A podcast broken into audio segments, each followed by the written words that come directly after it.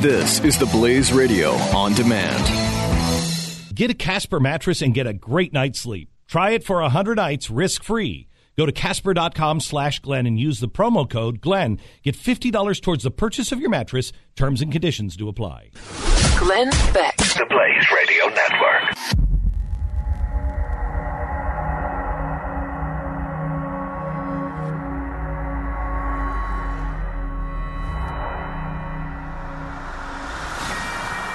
Hello, America. Welcome to the Glenn Beck program. A lot to discuss today.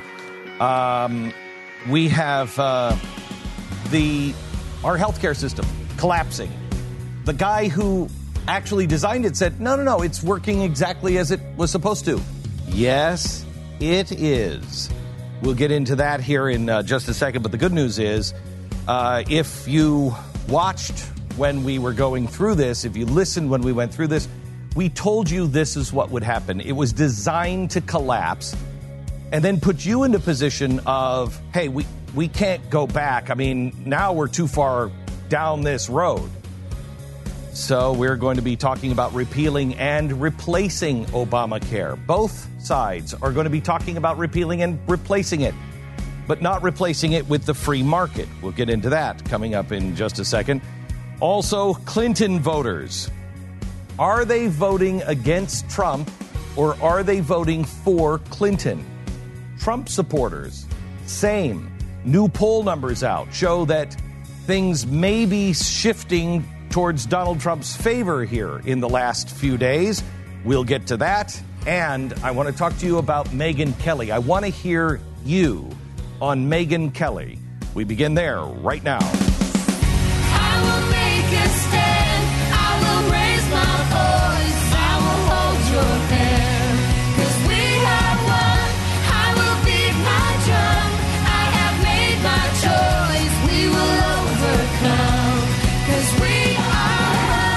Fusion of entertainment and enlightenment. This is the Glenn Beck Program. Hello, America. So glad that you have tuned in. Uh, we have a lot to discuss today. I, I want to uh, I want to start with Megyn Kelly, but I, I want to start in a uh, in a different place on the Megyn Kelly um, uh, question. And here's the question: the question is, Megyn Kelly, did she was she fair in her interview with Newt Gingrich? In the interview with Newt Gingrich, Newt was saying that she was in the bag and only obsessed with sex. And she said, Mr. Speaker, if Donald Trump is a sexual predator, that's news. That's news. And we, we don't know when there's 10 or 12 people coming out and saying he did this to me. When he made the statement, remember what I said, he put himself into a Gary Hart moment. I said this during the debate. He's just Gary Harted himself, where he said, I didn't do that. That's ridiculous. I would never do that. And I said, there will be people coming out now, all next week, there will be people coming out saying, he did it to me. And we'll have to now decide which one's telling the truth, which one's not. And here you go. So, is it the job of the media, news, not commentators, news, is it their job to report on that or not? Is it their job to reflect what is being said in the news? See, the, the problem the problem with no, let me rephrase this. One of the reasons why people like Donald Trump is he's the loudest voice in the room. When you're the loudest voice in the room, the cameras turn to you. It was why every single Republican said the media has given him $3 billion of free. Think of that. Never before in our history has anyone in the history of the world received $3 billion of free advertising. And Donald Trump was running high on it. And the others were saying, uh, we're, we can't get any airtime. Nobody will pay any attention to us because of Donald Trump. Well, why was that? Because Donald Trump is good ratings. Because he's the loudest voice in the room. Now, everybody was saying it wasn't for Donald Trump. Everyone was saying, look at the media. They are building him up only for the ratings.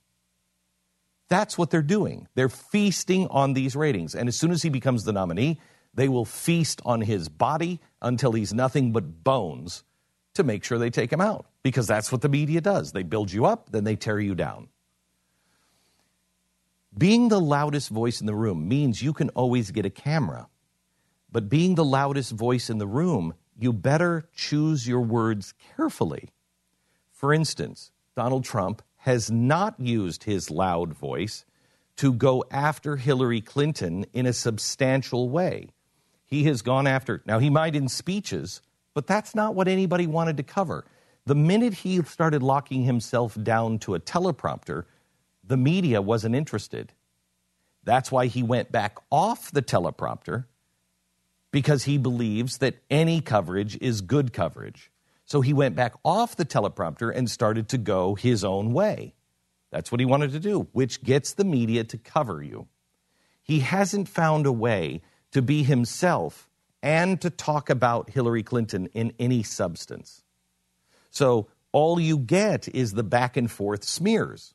What is it that we have actually learned from listening to Donald Trump about the world? Have we learned anything new about the world listening to Donald Trump? Honest question. Anyone? What have we learned about him by listening to him? A ton, right? Good and bad, like it, don't like it, doesn't matter. We've learned a ton about him. What have we learned new about Hillary Clinton from Donald Trump? Nothing. Remember when Donald Trump, when Hillary Clinton, that first big thing broke, I don't remember what it was, but he went out that night and he made it about something else. It was maybe the first WikiLeaks release. And I remember coming in the next day saying, What is it? What? The media waited all day to hear your response on, on this. And instead, the media covered what he said about some other personal issue that he had with somebody because that's what he made it about that night. So, having the loudest voice in the room is really good sometimes. But unless that is a carefully thought out voice, it's not good.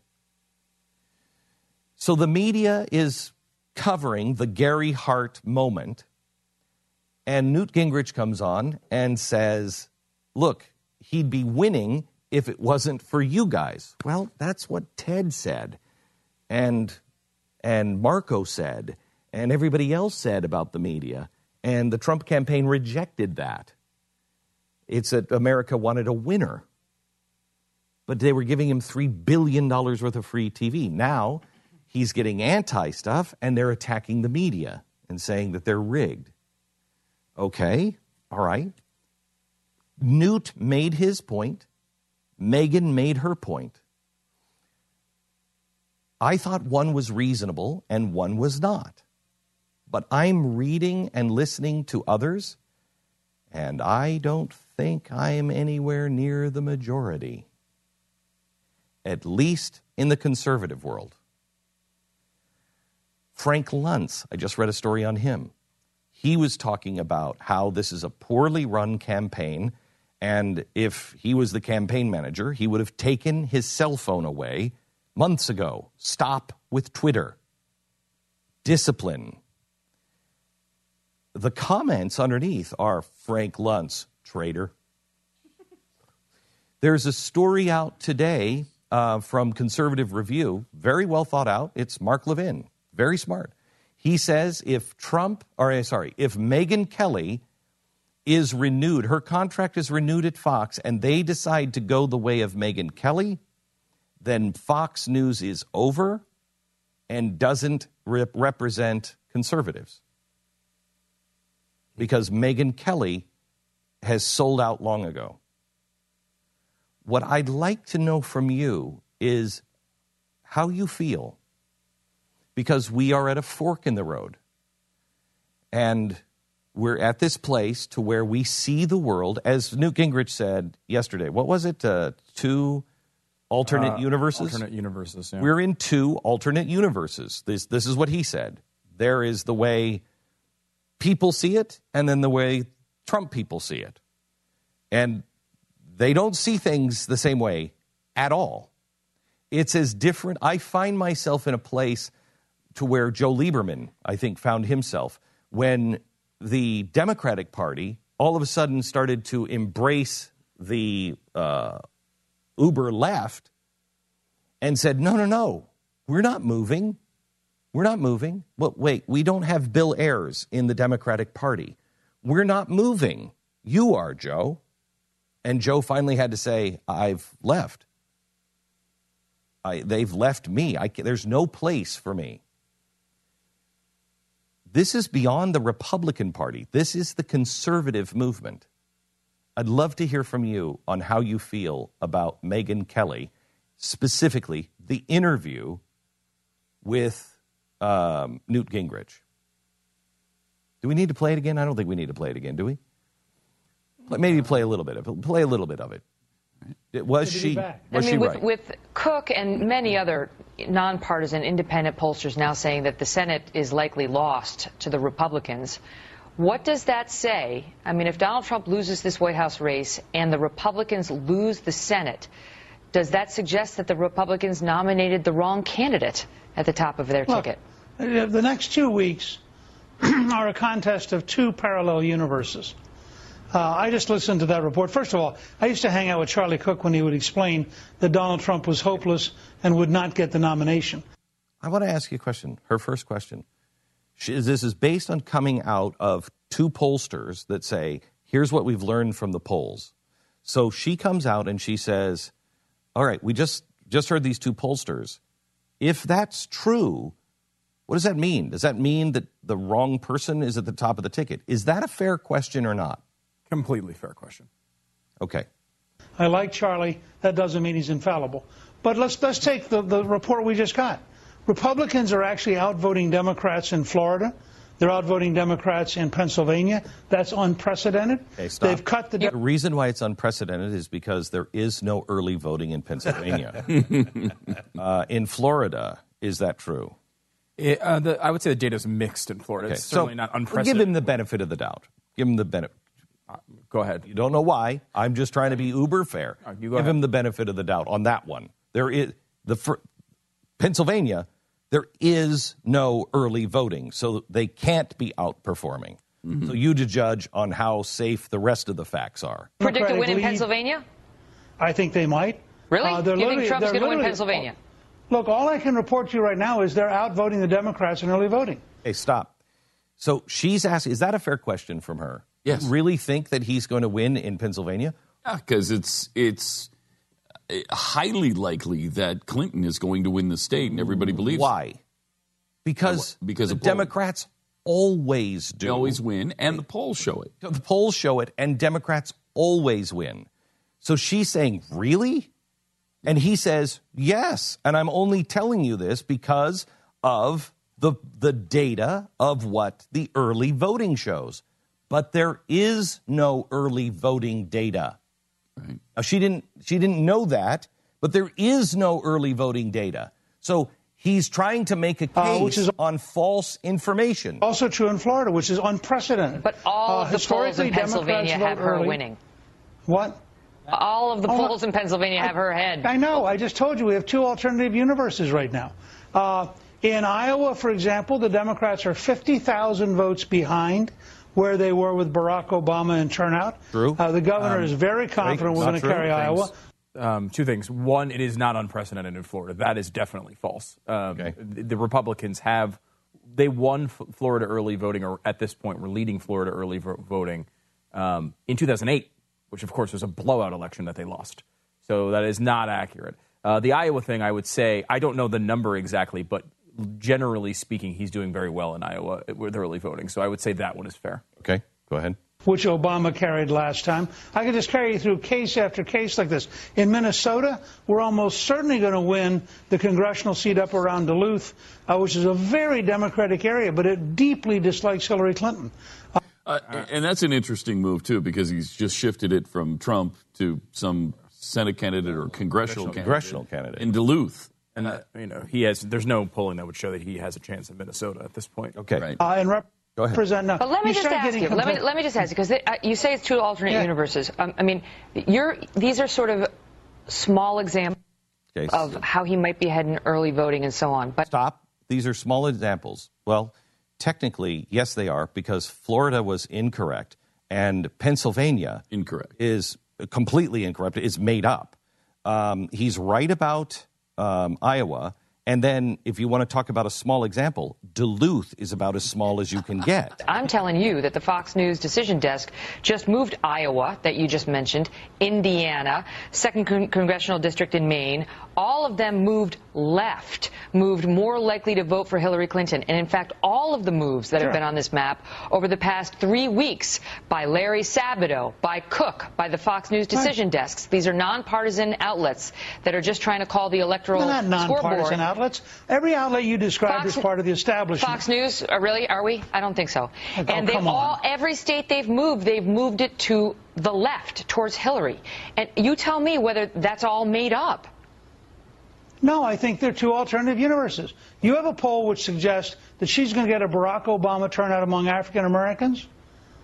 I don't think that's going to happen. You have a Washington Post ABC News poll where they took out 8% of the vote because they didn't like the way it voted.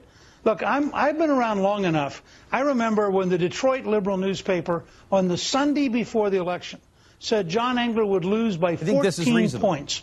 He won I think the governorship that year. for him to say. Uh, I don't take the I don't take polls as seriously as people who've never run for office. But you And that's all fine. Right.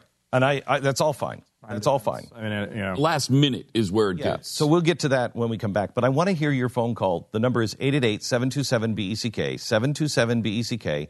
I want to hear on on Megyn Kelly the the accusation now from the right is that if Fox News renews her contract, then Fox News has chosen to throw itself in with the mainstream media, and it will it'll be it'll mean the end to Fox News. I'd love to hear your opinion on that. 888-727-BECK. Now this, you're selling your house. You want your house sold um, for the most money and sold on time, and you don't want to deal with a bunch of excuses.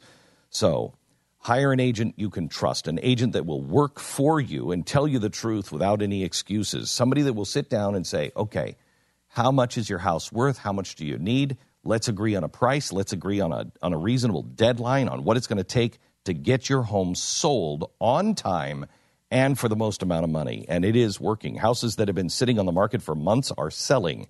People are finally able to take the big burden off of their shoulders. So get moving now.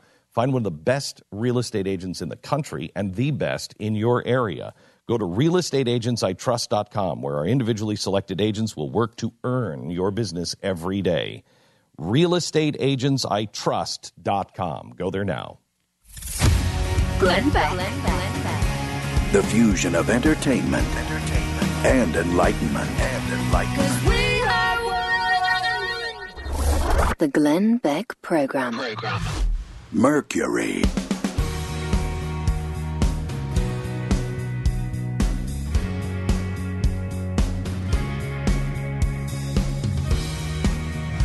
The key to having a great day starts with having a great night's sleep, and I know because I have a Casper mattress.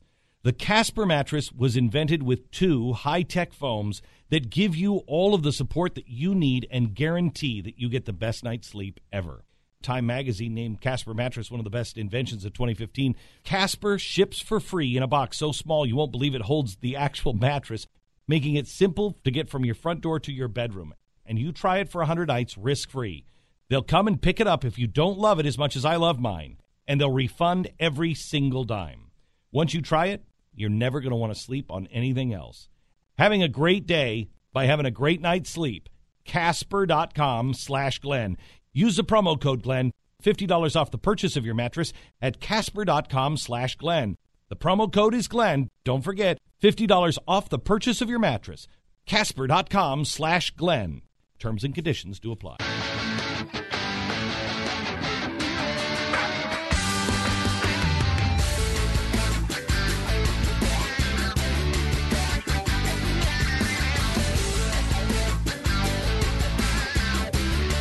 888 727 BECK. This is The Glenn Beck Program. So at uh, glennbeck.com, there's a, there's a poll that you can answer. What did you think about Newt Gingrich's exchange with Megyn Kelly? Uh, business as usual, over the top, uncivil and rude, desperate and dumb.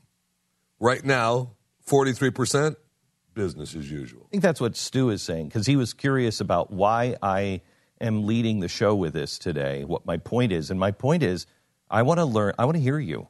I want to learn um, and feel what you're feeling right now. As I understand, I, I really believe there's something to be said for we're the these next two weeks. It's just going to be nuts. Business as usual. You know, I think maybe that's what that poll is saying. Business as usual. We're two weeks away from electing, electing a president. We don't want anything in our world that is is um, pushing against us. We're in the throes. Let's go. Um, but I wonder if it's more than that.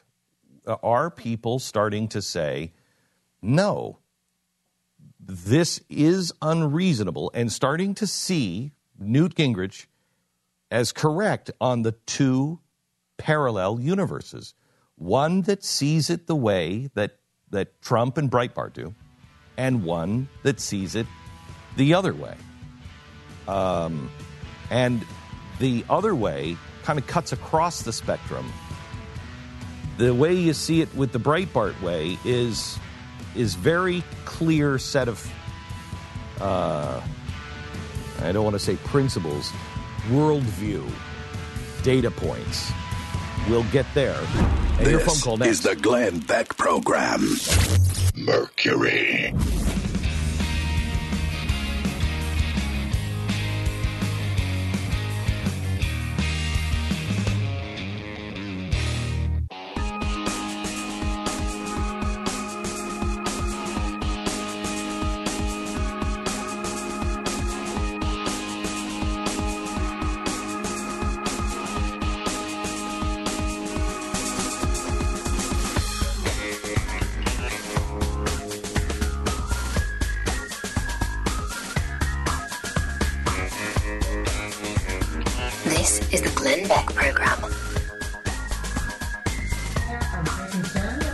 Allegations and in large part believe that they are a real issue and do you want to don't comment? Dismiss you want to the comment women on whether the Clinton? Do you want to comment on whether the Clinton ticket has a relationship to a sexual predator?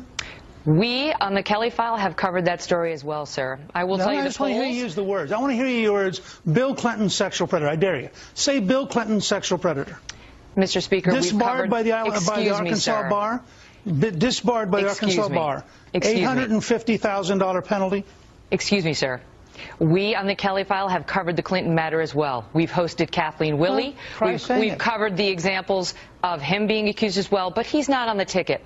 And the polls also show that He'll the American the- public is less in the East Wing. interested in the deeds of Hillary Clinton's husband than they are in the deeds of the man who asks us to make him president, Donald Trump.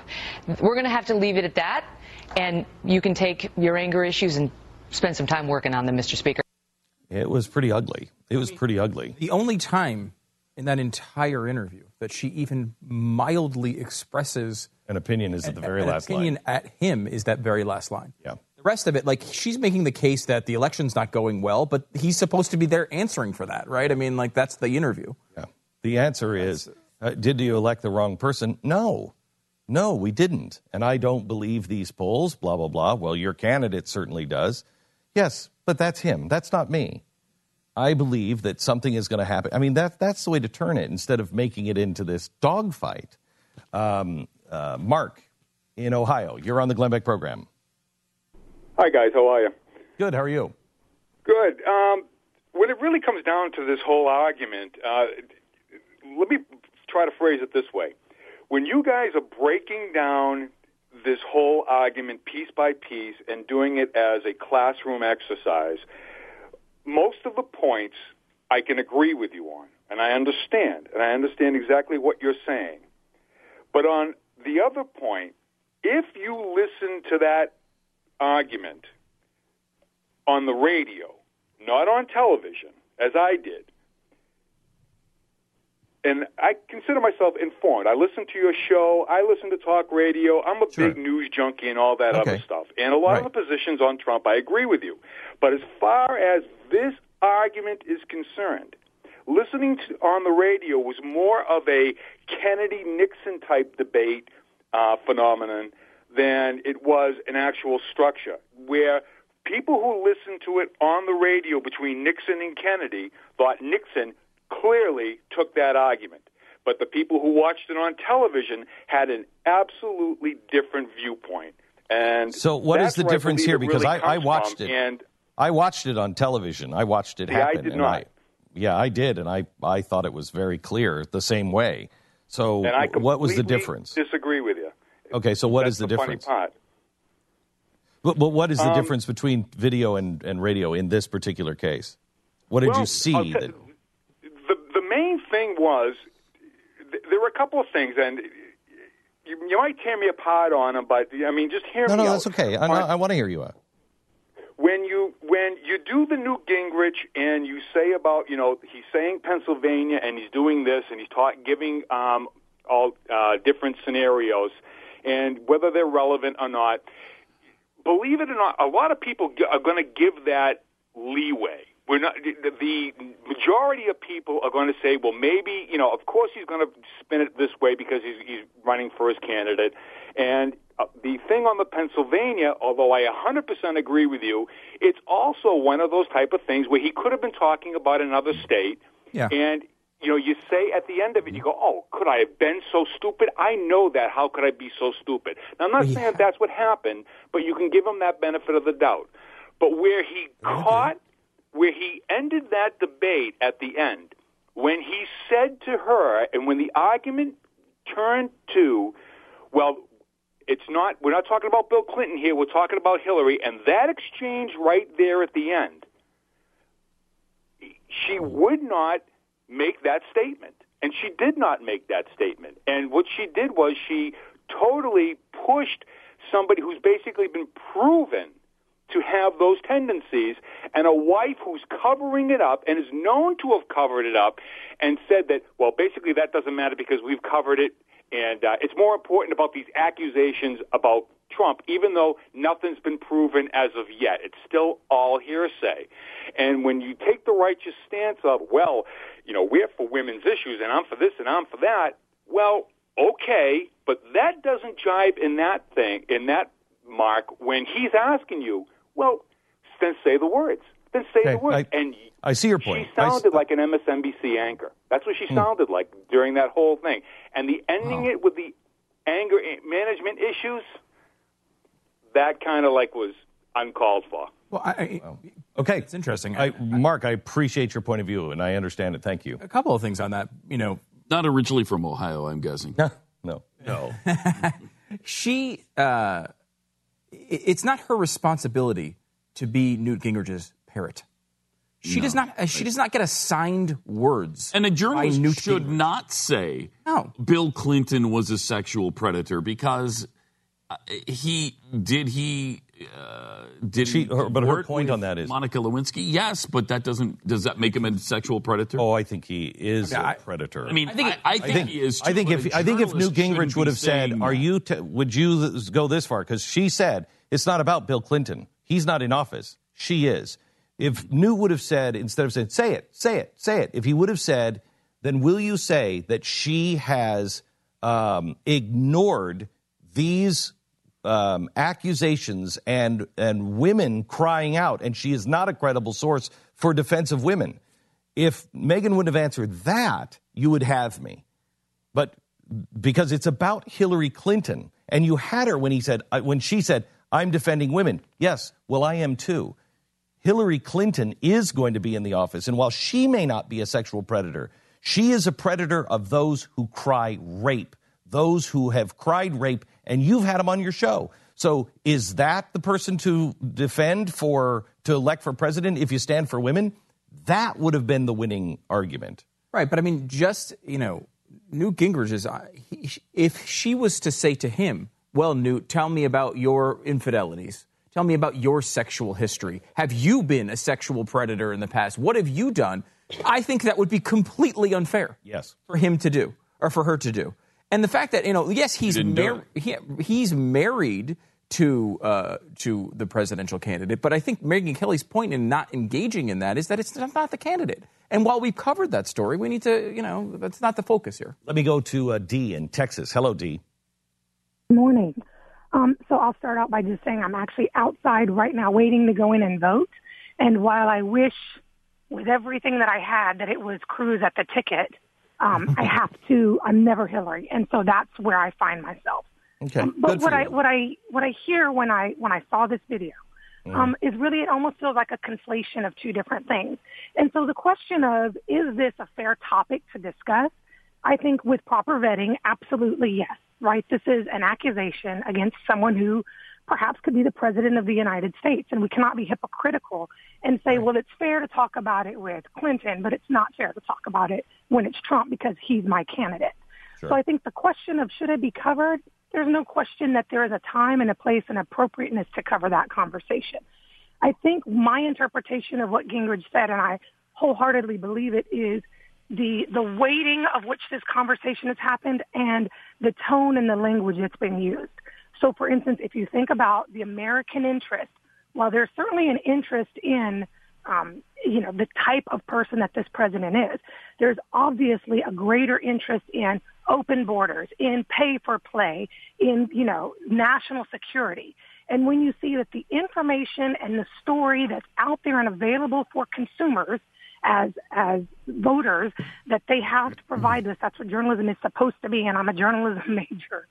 Um, that information is heavily weighted and heavily important, and yet you don't see that being the topic of conversation. So I think that's kind of the first component is not should it be talked about, but how is it being talked about in relation to other topics that frankly are far more impactful to our day-to-day life. And then the I- second is really the language. How do you mean the language? um, for instance, I think it's fair to say things like accusations against you um, making sexual advances towards women. I think when you say things like, if he is proven to be a sexual predator, that is a very intentional way, and I said this earlier, to get a visceral negative response. No one hears the word sexual predator and thinks, ah, no big deal, right? They may, when you think of something like a boss that has sex with his subordinate, which is clearly what Clinton did. Um, So when so know, wait wait wait so when uh, the media and Megyn Kelly or uh, Mhm. Donald Trump talks about uh, Bill Clinton raping Kathleen Willey, which has not Mhm. been proven, is Correct. that wrong? So that's a great question. And so what I would challenge is saying two things. First off, the major news media, you don't really hear that conversation at all. No, But we've heard also- we've heard the we've heard the presidential candidate say that. Correct, correct. And it's rape accusations for one. It's you know there's accusations of rape, um, and sex. And secondly, that is an accusation of an action, right? So sexual predator is that's what he is. Um, versus the thing, the, the conversation around he has been accused of sexually assaulting women, women, etc. I think that this is all very base, frankly, and I think that there's a much better way to have the conversation on both sides. So Wow. believe me, I am not a Trump defender. Right. I don't Uh, like so, a lot of so the Dee, language were you there? uses. Were you there saying these things back in the nineties? Oh yes, I was actually a um a Democrat. I was you know I was younger and I was in the army, and he is Bill Clinton, and and me being in the military is what made me step back and say, wait a minute.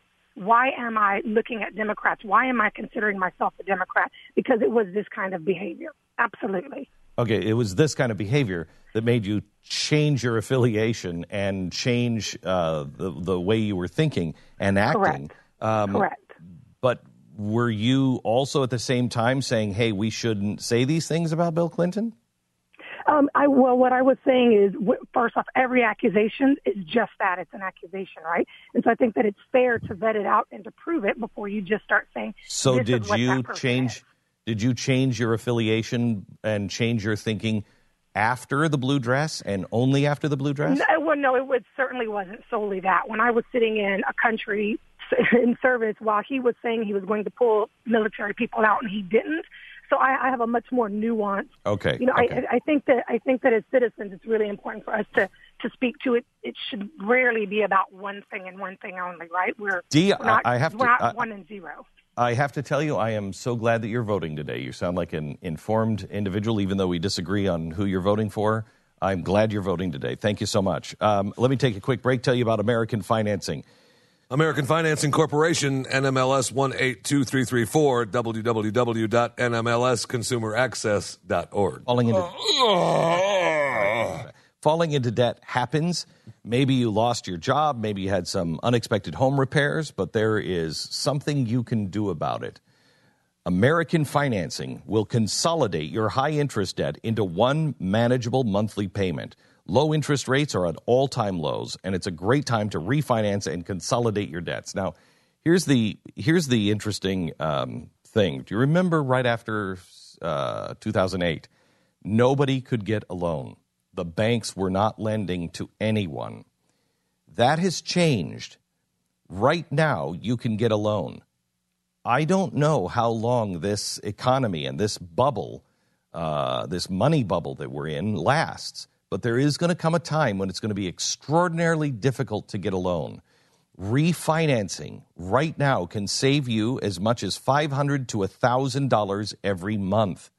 Please do it now. Call 866 750 6551 or go to AmericanFinancing.net. That's 866 750 6551. America's home for home loans is AmericanFinancing.net.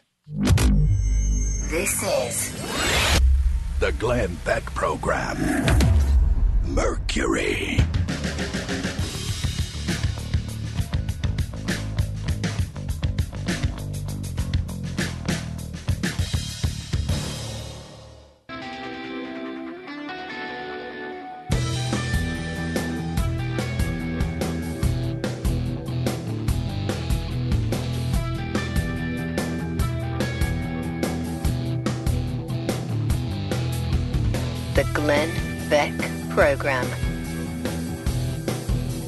Let me go to uh, Glenn in West Virginia. Hello, Glenn. You're on the Glenn Beck program. Top of the morning to you, Glenn. How are you, sir? Good. Hey, I think that uh, Megyn Kelly, she's uh, she's about the only show that I even listen to or watch on Fox News anymore. I think she's about the only fair and balanced one on there, left on there. Uh, the the rest of them, I mean, I used to listen to O'Reilly quite often, but I mean, he's best buddies with with, with Trump, and I, I just get tired of the slobber and love affair. All right.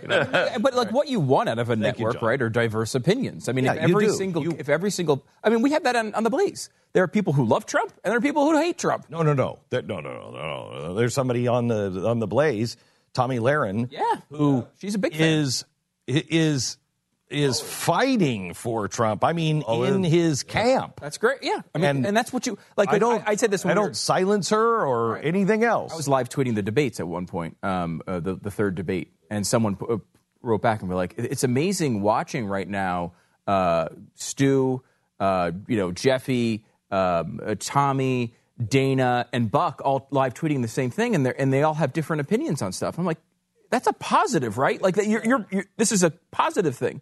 Like, do you want a complete ideological alignment between the hosts that you listen to? I know I don't. I would rather hear people challenge me and come up with different opinions. I mean, I, I don't see how there's not a place for that. I, I do I check in on on thing peop unless you're doing it without believing it or you're doing it um, you're you're trying to uh, manipulate information or whatever. That's one thing. But like if people that just disagree on stuff, that is how you come to a sensible foundation of principle. You come to it by hearing the other arguments and, and trying to disagree. we are we are quickly becoming a uh, an uh, a unipolar uh, living in a unipolar world of opinion. It's one opinion, and I won't let anything else into my world. Well, there's no that that's not healthy. That's not healthy. I challenge you to read. If you are if you're a HuffPo fan, read The Blaze every day. Read the Wall Street Journal editorial page every day. If you're if you're a Blaze fan, read HuffPo every day. This is the Glenn Beck Program. Mercury.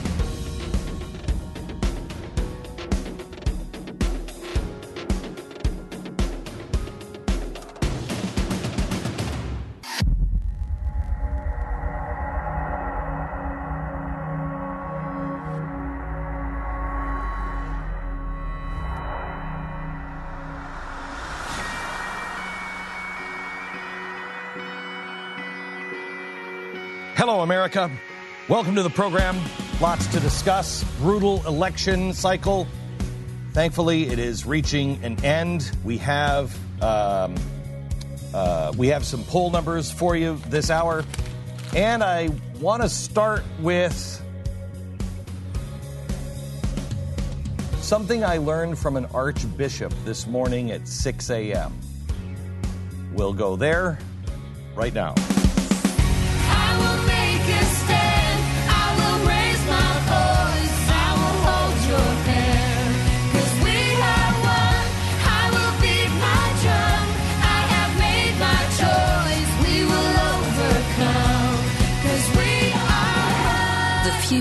Of entertainment and enlightenment.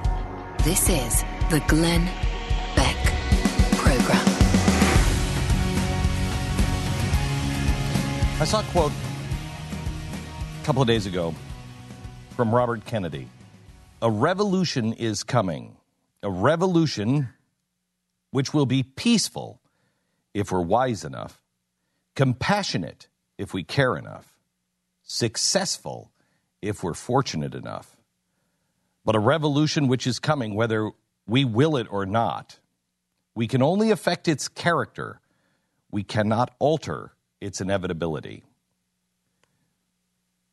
What's coming our way is coming. I I don't know what it is, but it's coming.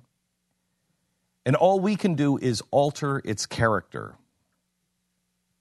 Yesterday, I received a pretty hard punch in the face.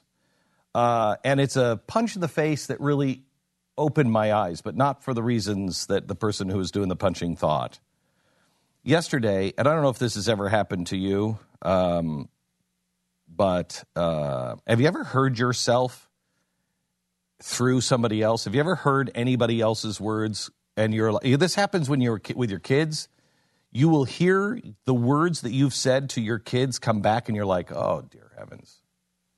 Or you will hear your parents' words come out of your mouth, and you're like, I'm my dad. People may tell you about your faults, but if you're fortunate enough to hear what you sound like coming out of another person, it's really stunning. And if you don't punch back and you actually start hearing, hearing your own voice, it's a rough and eye opening experience. I heard somebody yesterday channel me, and uh, and it was amazing because somebody somebody said this going to piss you off, and I heard it, and I was stunned for all of the opposite reasons. I was stunned because I thought to myself, "My gosh, I think I sound like that." I my brother Robert has been saying to me for a while, Glenn, I agree with you. I agree with you. This was mainly during the primary. I agree with you. But man, you're pissing me off. What are you talking about? You're just so you're just so high-minded and just uh, oh, it's this way and I know it and and I could understand what he was saying, but not really because I couldn't I didn't feel my words. Yesterday, I heard a version of me and I felt it and I thought, ick. That is how I sound. I want to tell you that it's never been my intention to be self righteous or pompous or a know it all.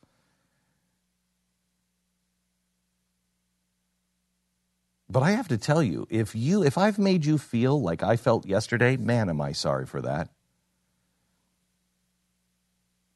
Because I felt stupid. I felt I felt you're calling me stupid. You're telling me I'm stupid. And I realized man, I don't think I've ever said that, but I bet you I have sounded that way at times, especially when I get all geared up. I just want you to know I don't. I, I say this all the time, but I don't think I have you. I don't think you may have ever felt this, and I wish I knew how to make you feel this, because this is the real drive of this show for me, at least. Is I'm no different than you are. I'm no better than you are. I am just like you are in many ways. We have different lives, but we have we have different problems and different names to our problems, but it's the same. We're both afraid for our kids. We're both afraid for the future. We both want to have hope and optimism, but we can't seem to find it because nobody's really articulating it. But we know it doesn't have to be this way. We try to live our faith, but we usually fail. At least we fail in, we're imperfect. But man, you are smart enough to figure this out. You're smart enough. You don't don't ever take my word for anything. You got to look it up yourself. You have to empower yourself. I say this uh, time and time again, but I fear I have maybe at times made you feel the opposite. Singing about it last night, I was laying in bed. How many people did I make feel that way while I was at Fox? How many over the last year? Most people won't hear this. Most people that do, some will won't even believe it. But on the off chance that you have felt that way, I'm really sorry. Not my intent.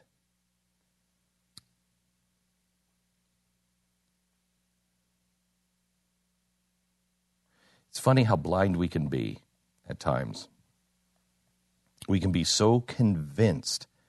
And even if we end up being right in the end, then sometimes we even get more blind because our instinct is to say, See, I told you so. But we get so blind to the way I think we sound. This is something that is um, really um, been on my mind a lot because I'm talking to different people. I am trying to reach out to different people. We're not going to make it if it's just this small group, even just on the right or just on the left. We're not going to make it. We have to be able to reach out to people who think differently than we do. And the entire world is closing itself off. When, when people say, I, if Megyn Kelly is on Fox, then Megyn Kelly has completely sold out. Or if if Bill O'Reilly, if he's the way Fox is going, then then that's it. Wait, they have how many hosts? And they're all different. We can't have, we can't live in a world.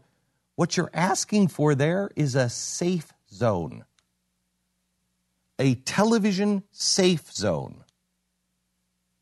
And it's getting more and more narrow. And a lot of times, a lot of times we say things that we don't mean. People hear things that we didn't intend. Sometimes we misspeak. Sometimes we're just jerks.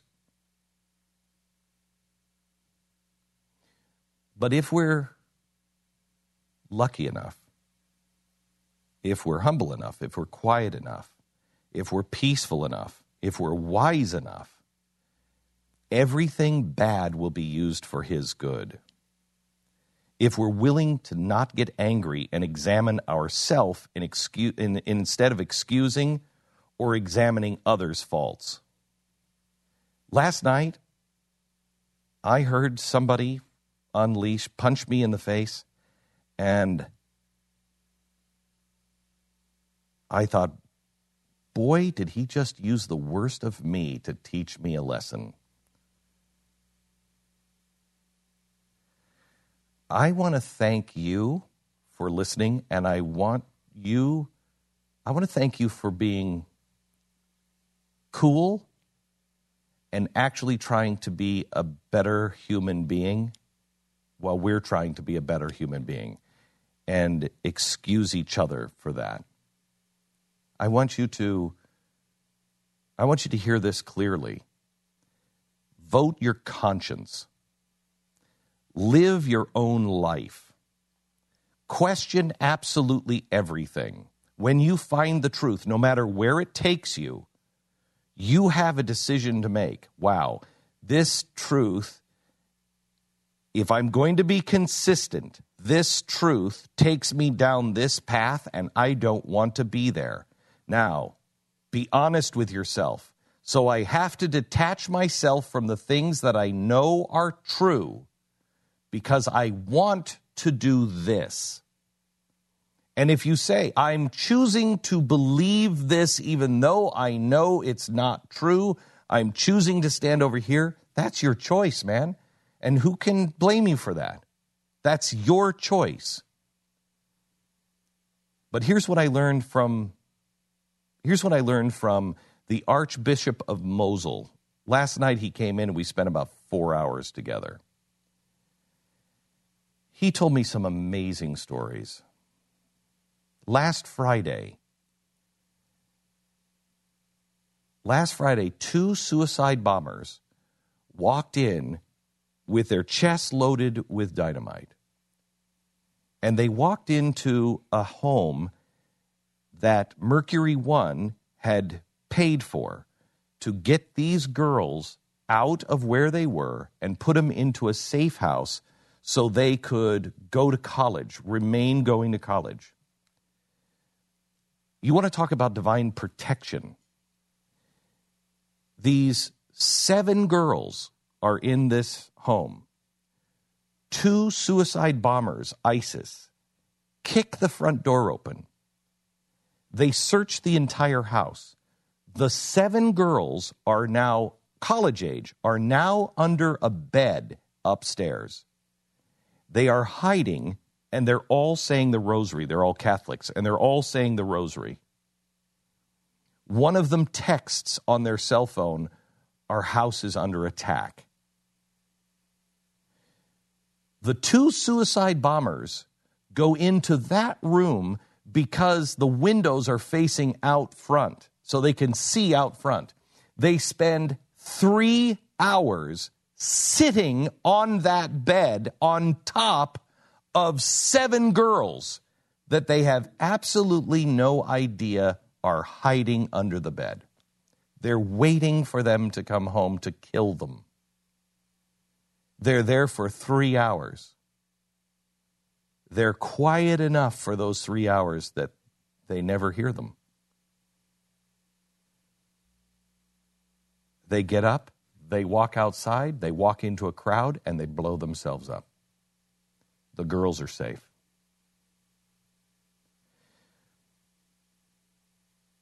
He said, Thank you, by the way, to everybody who has donated to the Nazarene Fund. Thank you.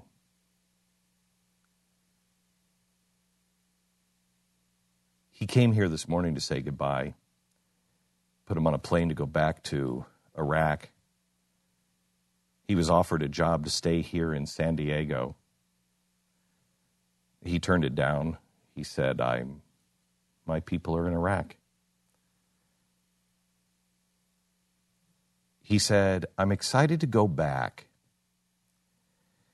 I'm excited to go back because there are churches that have been burned to the ground. There are churches that have been desecrated that we're going to go in and clean up again and start celebrating Mass in. He said Christmas this year is going to be a celebration of victory, of God's victory. I said, What is it going to be like for the uh, four to 6,000 people that are returning home? Most of their houses are gone, everything's been stolen. He said, Glenn, their neighbors, their neighbors watched them as they left. Their neighbors chased them out of town as they left. Their neighbors went through their houses and stole all of their things. Their neighbors will have some of their furniture, their clothes, their gadgets, and they will know it.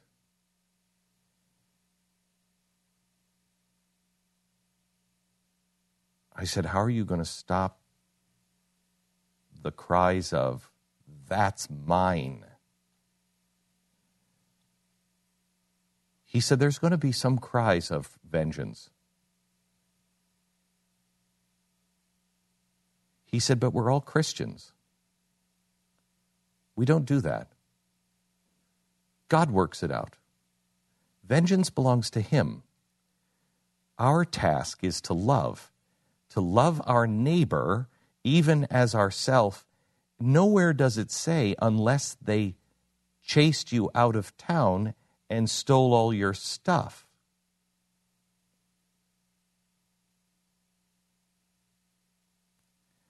I have to tell you,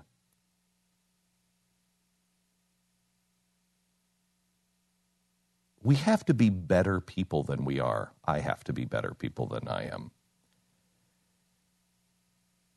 Pat right now is so mad at me, he won't even look at me.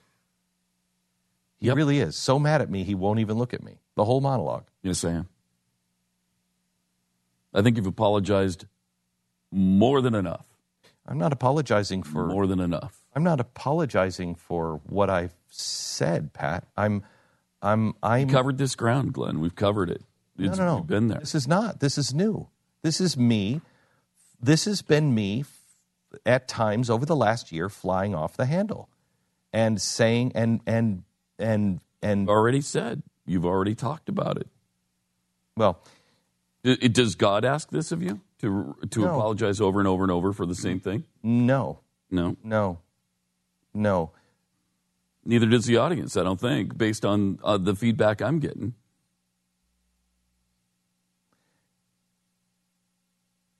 I have to do all that I can. Mm-hmm. And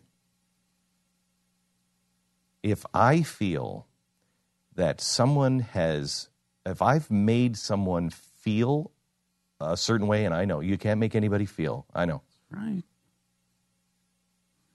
But I felt something last night, and they were my words.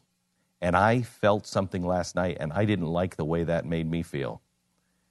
And so I chose not to feel that. I chose instead to recognize the things in me and say, A, let's lead by example. Last night I posted something on this.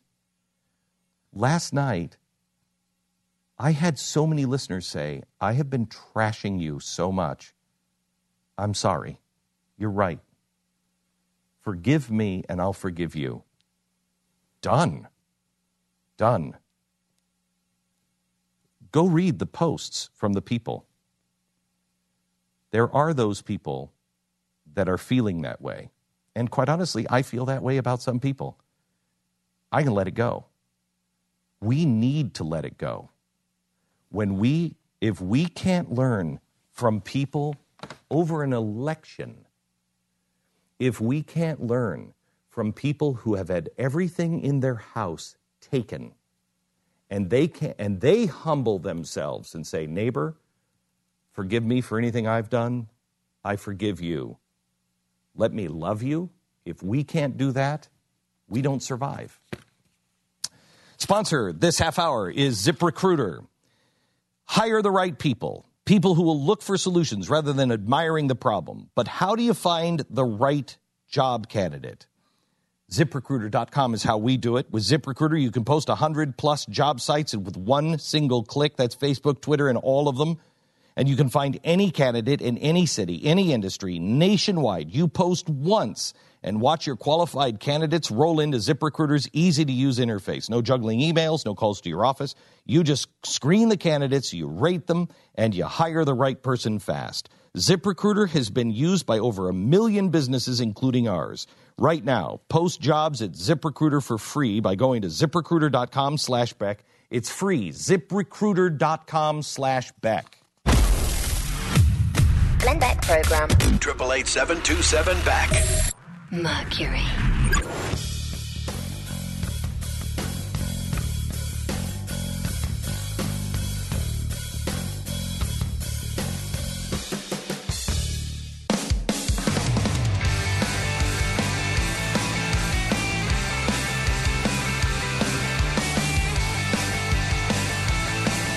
Glenn Beck Program.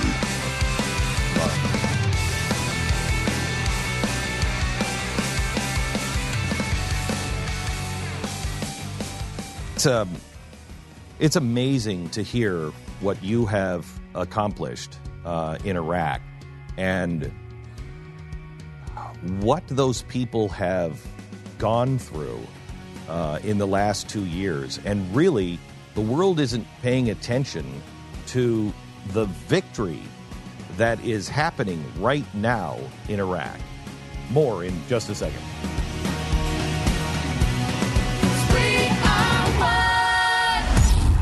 The Glenn Beck Program. Mercury.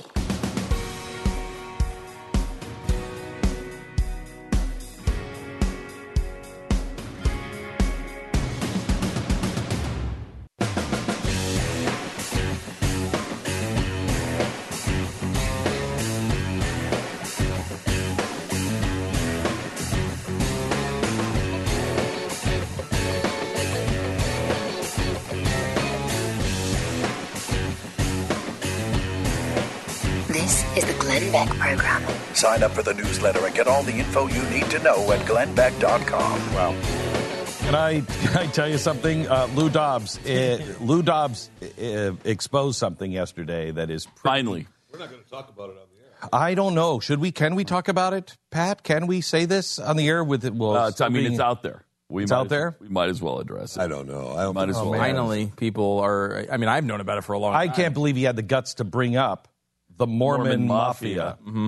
People who are dealing in underground tuna noodle casseroles and uh, bootlegging root beer. and I bootlegging mean, root beer, the lime green bootleg- Jello salad. Yeah, the, that that that root beer, and the, can I tell you something? The fencing of bicycles is out of this world. That's where they really make their money. So- I think those guys in the white shirts, they're stealing those bikes and they're selling them to China. China. His deal was that uh, Evan McMullin, who has a shot in Utah now, he does, is a big part of the Mormon Mafia. Mm-hmm. What is the Mormon Mafia? We're gonna have to Here's the ask exact- Evan about that because uh, Yeah, this is the Lou Dobbs says. Someone asked him about Evan McMullin. He said, "Look, look deeper. He's nothing but a globalist, Romney, and Mormon mafia tool. Make America great again. Mafia tool. Think about it. I, I like this one. I want him converted. I want his buddies converted. I want his family converted. and I want to pee on their baptismal certificates. I mean, this is. I mean, again, what these elections do to people? Oh, it's uh, crazy. is really bizarre. really, really crazy. it really is.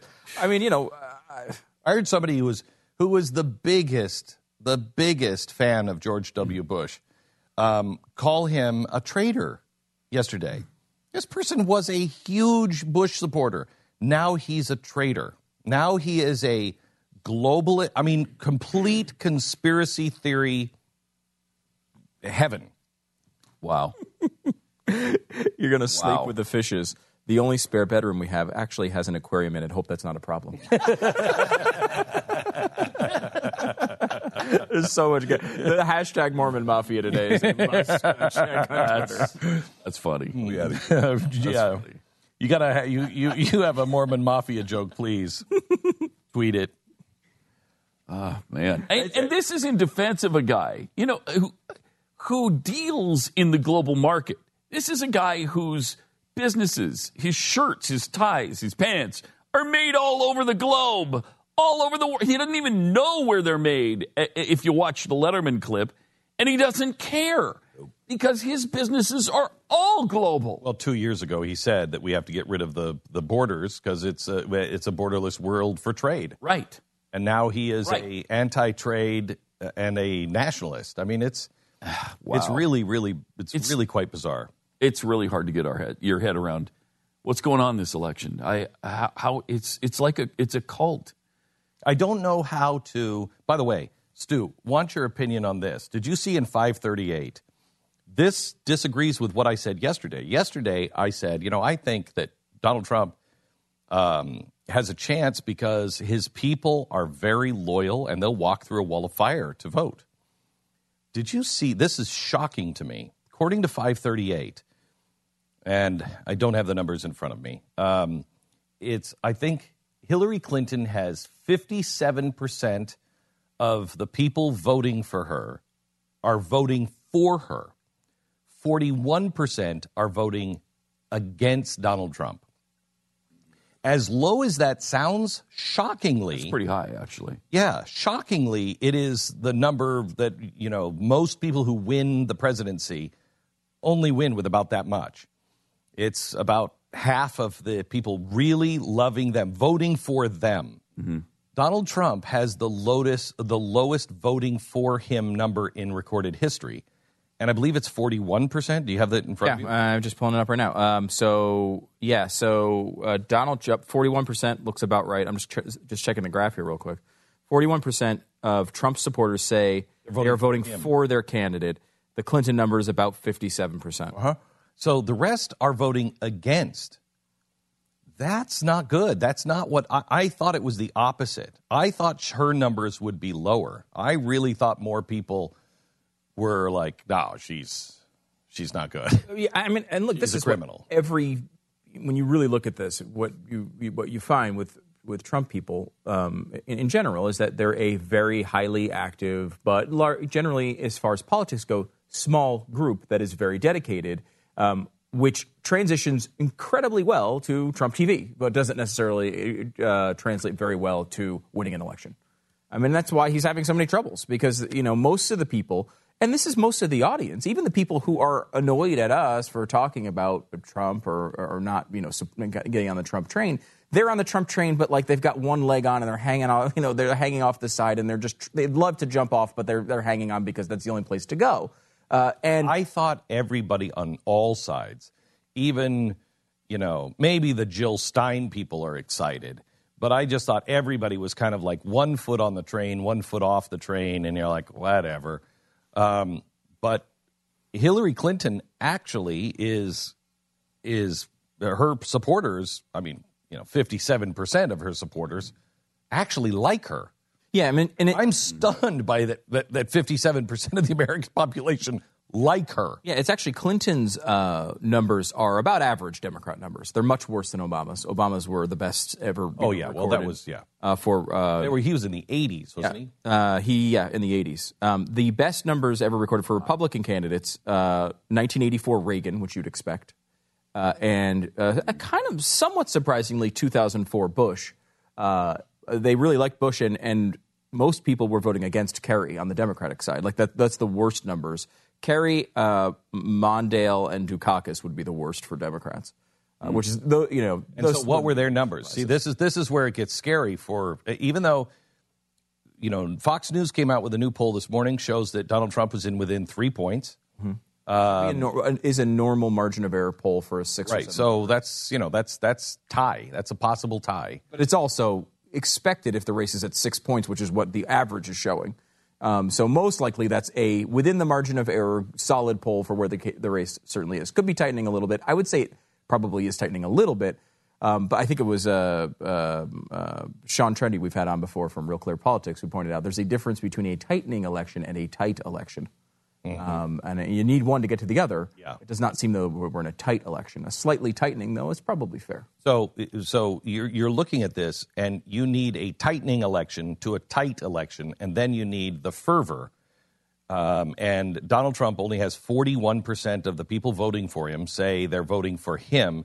The rest are voting against Hillary. Tell me, Michael Dukakis, what were his numbers? Uh, forty-five percent. So Michael forty-seven, maybe. Michael Dukakis had 47% of his supporters voting for him. And he got crushed. Same for Mondale. Mondale, 45 to 47 percent. 45 to 47. Same for Kerry. Uh, Forty, maybe f- a little bit higher. What was McGovern? Does it go back that far? It only goes back to 1980. This particular chart. Uh, Who but- is the worst? Uh, well, Donald Trump would be for worst, and then uh, beyond that, uh, it would be. I mean, who would you think was the worst uh, Republican? John McCain. Or The worst Bob Republican? Dole? McCain. Now, yeah, interesting. You guys both went to McCain. No, I thought you'd both go to Dole, which I- I went it to was. Dole. It was We went Dole. to Oh, okay, I thought it was, so. Yeah, Dole uh, was the worst. Um, Reagan's 1980 number was actually pretty bad. So if you're looking for positives from uh, What Trump, was his? Uh, 51. Um, 10 point higher. Yeah, but I mean, it's it's the second worst Republican number.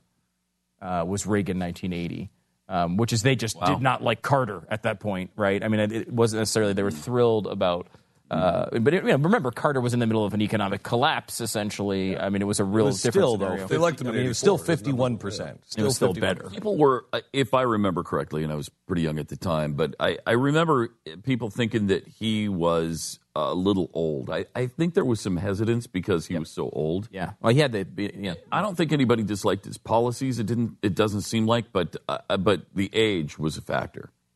Yeah, they always tried to make him look senile and fuddy duddy. Even at the beginning. And in '84, they did it even more. Oh yeah, in '84 he was. But he turned that to his advantage. He sure did. Yeah. He was so good. So the best, the best ever for a party supporting their nominee. Uh, t- 2008 Obama was number one.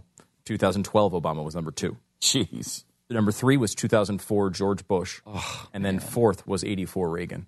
Uh, lowest ever would be uh, Dukakis and Mondale, pretty much tied. Then Kerry and uh, 96 Dole, pretty much tied. And then be, below that is Trump. Pretty interesting. Those those are inter- interesting stats. Yeah. You know what's really interesting to me, besides Barack Obama, look at the two Republicans, both on a reelection year, both um, being called names by the left. Michael Moore, you know, selected, not elected, you're not a legitimate president. Um, you know, all the things. War criminal. Yeah, all the things that, you know, the pe- that, that Obama loved so much when, you know, we were doing it. Um, and uh, his numbers go up in the second. Remember, Ronald Reagan, it, he was called every name under the sun. He was a danger to the left. Yeah.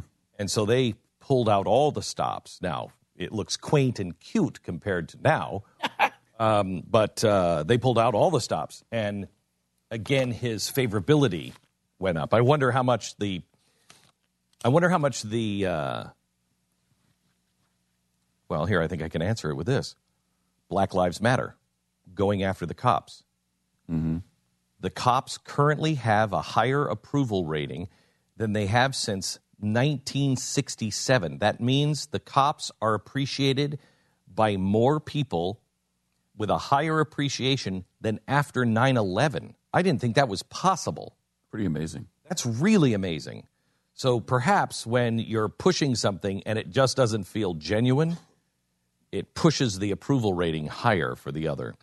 Now, this $16.9 billion pulled from the stock market mutual funds in seven days through October 19th. Third quarter, investors pulled $29.2 billion from the hedge fund industry, the largest quarterly outflow from hedge funds since the first quarter of 2009. The outflows have grown to a total of more than $60 billion, and it is still rising. People, uh, smart people, smart investors, are not waiting until after the election. They're looking for safety, and they're looking for it right now. We survive whatever is coming. We will be stronger on the other side, but we have to prepare and take action now. Call Goldline today, 866 Goldline. Buy with confidence with Goldline's price guarantee program. Uh, you know, certain amounts you can get it you can get your your price guaranteed to up to a year. So if you know you buy a, a certain uh, amount of gold, they will say we're, you're going to sell you the we'll sell sell you gold at the same price a year from now. So if you've lost money, we'll make it up in gold. If the price of gold is higher, we're going to let you buy it at today's price. It's nobody does that. Goldline, 1 465 3546. 866 465 3546. It's goldline.com. 866 Goldline. Call them now. This is the Glenn Beck Program. Mercury.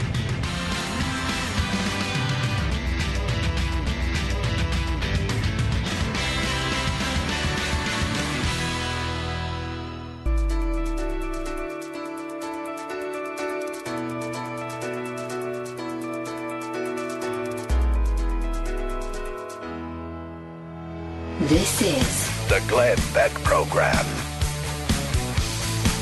Like that. Oh, man. What are we going to do on uh, election night? We have to plan something to do on election night. Are we doing like Blaze TV coverage? Do we know this? I don't know. I don't know. Blaze Radio's doing some coverage. I know Right. that, uh, which is cool.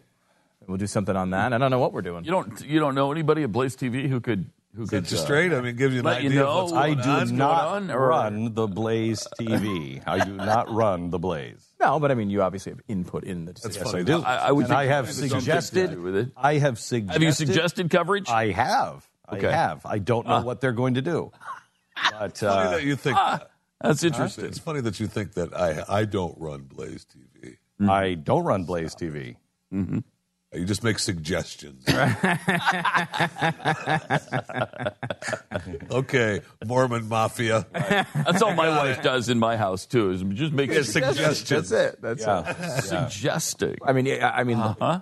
but I mean, like we've done that most most election years. I mean, this one's just kind of a weird one, uh, granted. So maybe, uh, maybe I don't know, maybe we won't. But I mean, it, I, I'm just going to be happy. We're going to be. I think we're going to be together, and whether we Facebook Live or we jo- we GlennBeck.com or whatever, we've got to be doing something. Yes. We got to be Sure. together Yes. for sure. We got to be together because this is this is another epic turning point. Well, I mean, look, I, you know, I I think Jim Jones set the precedent for everyone being together in moments like this. Right. So, So I'll make the punch and I'll put it in a bucket and we'll go out back by the pool and uh, everybody grab a cup. Which way? I mean, you're go- we're going to feel awful either way. Oh yeah, there's Either but- way. I mean, uh, th- this is a weird thing, and people are so passionate about it, and I understand that. It's With election. Trump, there's at least a chance, at least a chance that he's going to be the greatest president of all time. At least there's a chance. Even though he doesn't know what the nuclear or the cyber is, at least there's a chance. Okay. But my point is, like, I don't. I feel interested as an interested observer to this election, but I mean, the election to me is lost already.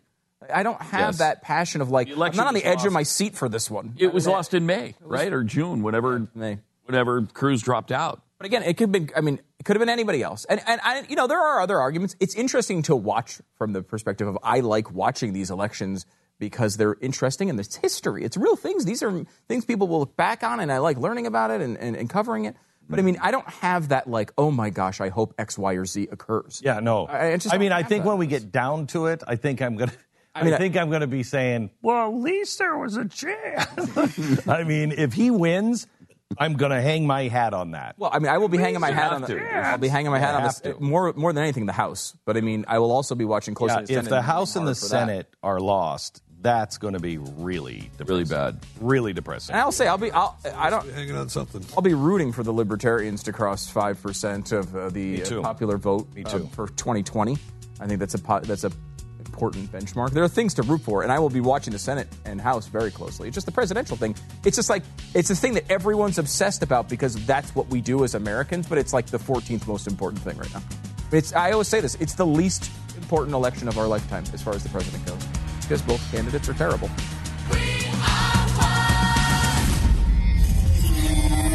Glenn Beck. Mercury.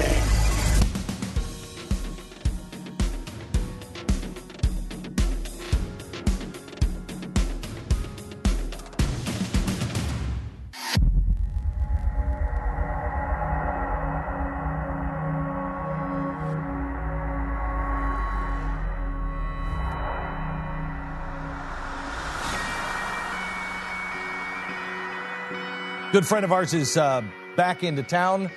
A guy who we had on about a year ago and has a great sense of humor, but also has a mission in his life. Um, I think because of what gave him a great sense of humor. Uh, Travis Mills is back in. We begin with him right now.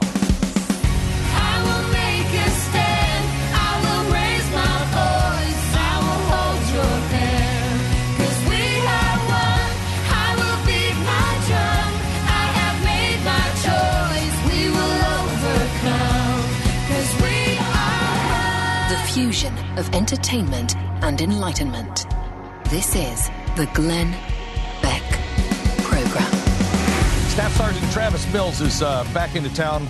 We love having him here. He is um, he's the author of the uh, book Tough as They Come, and uh, we, we we actually don't like having him because we always feel like the biggest uh, weenies on the planet. fact. Uh, he's talking about he has uh, uh, no arms and uh, no legs. He lost them in uh, in the service of his country, and um, he's just talking about swimming and going to the gym every day and how he listens to us at the gym. And uh, we have arms and legs, and we don't even go to the gym. I haven't seen a gym in years. No, uh-uh. I don't even like people named Jim. I don't even like to drive by them. right? It's it's. No, not I good. understand that, and, and I, you know, when I go when I'm when I'm at home, I go to the CrossFit gym, and I, I really socialize a lot. You know, they're Mm-hmm. like, "Come on, Travis, we got to do stuff," and I'm like, "I'm kind of busy talking." So don't think, you know, I have cool tricks. Of, like, check these pecs out. You know what I'm saying? I can do some You can do things. that. You, Some you got that going for you. But uh, no, thanks for having me. I really appreciate uh, you allowing me to come back and, and hang out with, with you fine gentlemen. Yeah. Yeah. Loose Well, term. is Right, uh, right, very loose. I I wasn't yeah, I was gonna who he was say, talking he's- to for yeah, I know. He's uh, he obviously Yeah. has no Yeah. judgment uh, either. Uh, so, just recap your story real quick. Um, the story of the book, um, Absolutely. and and your near death experience. So, in case people don't know who you are, Yeah, so uh, I'm from Michigan originally. Uh, my mom and dad had me. I was a middle child. Um, so they had the first one. They were like, not what we want. Second one, perfection. Third one, crap, not Travis. But I digress. Way goes. Uh, after high school, I went to college. My girlfriend said she moved home. I moved home, found out she had a boyfriend, joined the military. Uh, my third deployment, um, my wife and I doing well, had a house and everything out of Fort Bragg, North Carolina, at the 82nd Airborne Division. Third deployment came up. I decided I was going to go. I had orders to take me somewhere else. I didn't want to go somewhere else. I went on patrol two months or a month and a half into my deployment. You know, hit a bomb, IED, and it ripped off portions of my arms and legs. Uh, at the bicep, my right arm and right leg at the knee was disintegrated and gone. Left leg snapped through the bone, and left arm was was blown out the wrist, but hand was still there. So I hit the ground. I rated my LT with my left arm. I said, "Hey, six, this is four. Hit a bomb." My medic came up to me, started working on me. I told him leave me alone. He just said, "Let me do my job." Tourniquets, operating table. Uh, eventually, 14 hours of surgery, nine doctors and seven nurses. Uh, put me back together, I guess, in a way, or got me stable. Um, two nurses for nine hours just pumped air into my lungs, keep me alive. And then I made it to Walter Reed on April 17th for the first time. And uh, my wife, when I first saw her, she had to sign papers to cut my right leg up higher. It wasn't that Kodak moment you would think. Uh, she had to do that. And then the next day, I told Kelsey. She walked in. I said, "Look, honey, you don't got to do this. Like, this is not the life you chose. I'm not the six foot three, 200, you know, 50, uh, 50 pound behemoth of a good looking man anymore. You know." And she's, I basically just gave her the out. She said, "That's not how this works. We're gonna, you know, do this together." And um, she also said, "And I want the handicap parking." So I mean, I get it. Right. I get it. She really kept you around for Christmas time. When she Yeah. shop yeah, at and she's the got unbelievable Yeah, parking spots. But you know, when she uh, when she said she was going to stay, I had a little girl, six months old, who I thought was thinking I was, a, I was a monster. But obviously, I didn't realize I looked like every single toy she's been given. right, Yeah, short arms, short legs, fuzzy right. chest, right. teddy bear. But um, it just came down to a choice. You know, get better, push forward in life, learn the difference between reminiscing and dwelling. So I reminisce the past, but I don't dwell on it. What's the difference? Uh, you know, the, I reminisce the past. I, I'm very thankful. I've met a lot of people, a lot of children actually, that, that get me that never had the ability to have arms and legs, or never had the ability to grow up healthy and, and strong, and to go places. And, and I did. And you know what? I can't change the fact that I got blown up. I can't change the fact that my arms and legs are gone. But what I can do is push forward every day and be thankful for that. Uh, you know, I'm able to speak for my speaking company across the nation because of this book and the things that it's, it's unlocked for me, the doors it's opened.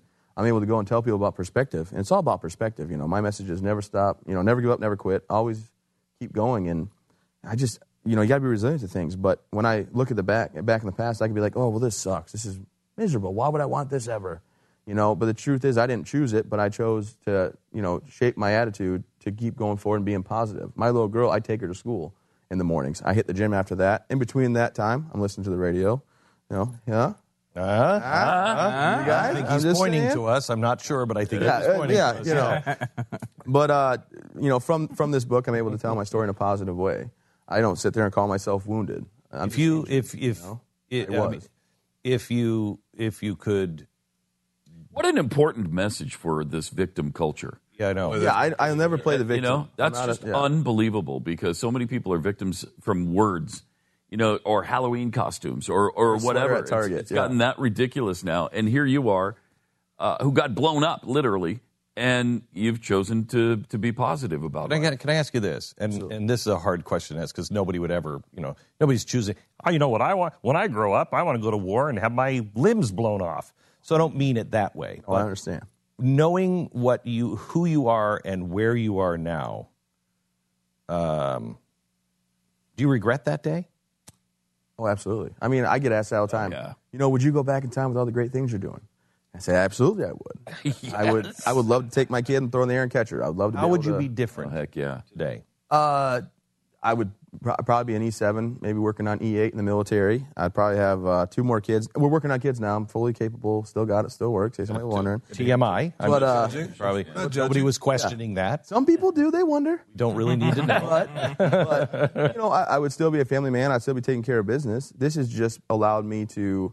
So you negative believe turn it positive. So you believe that the core of who you are um, now was already there. I was the same person. That's you know, my wife uh, is happy, and also she thought there could be probably some characteristic you know traits changed a little bit. But uh, I'm the same person I was before. And really, when it boils down to everything, you know, there's so many men and women that have lost their lives for this country. Um, and I tell the story of my buddy Francis Sheen Phillips IV, went by Frankie. He was a really close friend of mine, and uh, he didn't make it home. He had a daughter that was four. Now she's going on eight. He had a wife of four years, Christine. And you know what? She he doesn't get to take his daughter trick or treating on Monday. I'm taking my daughter trick or treating. He doesn't get to take his wife on dates. My wife and I go on dates all the time, and my parents are very close to me. His mother would give anything. His mother would give anything to have him back. And you know what? He's not coming back. And it's sad, but it's true. So why would I want to live my life down and out, you know, dwelling on the past and angry when I could be out there and changing people's perspective on life, letting them know life goes on, and think about the you- lives lost. What do you say to people who uh, they, they don't even have to be in your situation, didn't have to even go to war? There are a lot of people who are just, and I'm not talking about clinical depression. I'm talking about just, you know, they're they're feeling sorry for themselves, and they might have good reason to feel sorry for themselves. And that's a tricky conversation because people see me and they always think, well, geez, I thought I had problems, but looking at you, you know, how do you get through? And I tell people it's very clear actually in, the, in, my, in my book and the, in the, the author's note. It says, first thing, if you serve, thank you for your service. I did not serve any more than anybody else. I had one bad day at work, case of the Mondays. We've all been there. But I don't think I served anymore else. I raised my right hand and took the oath. The next line, it basically just states, I don't think my problems are any more than anybody else's. You know, we all have our things that we go through. We have family members that deal with cancer. We have things that we go through. And if my story helps get people through it or past what they're going through, great. If I can be a positive uh, light or mentor for people, that's what I try to do.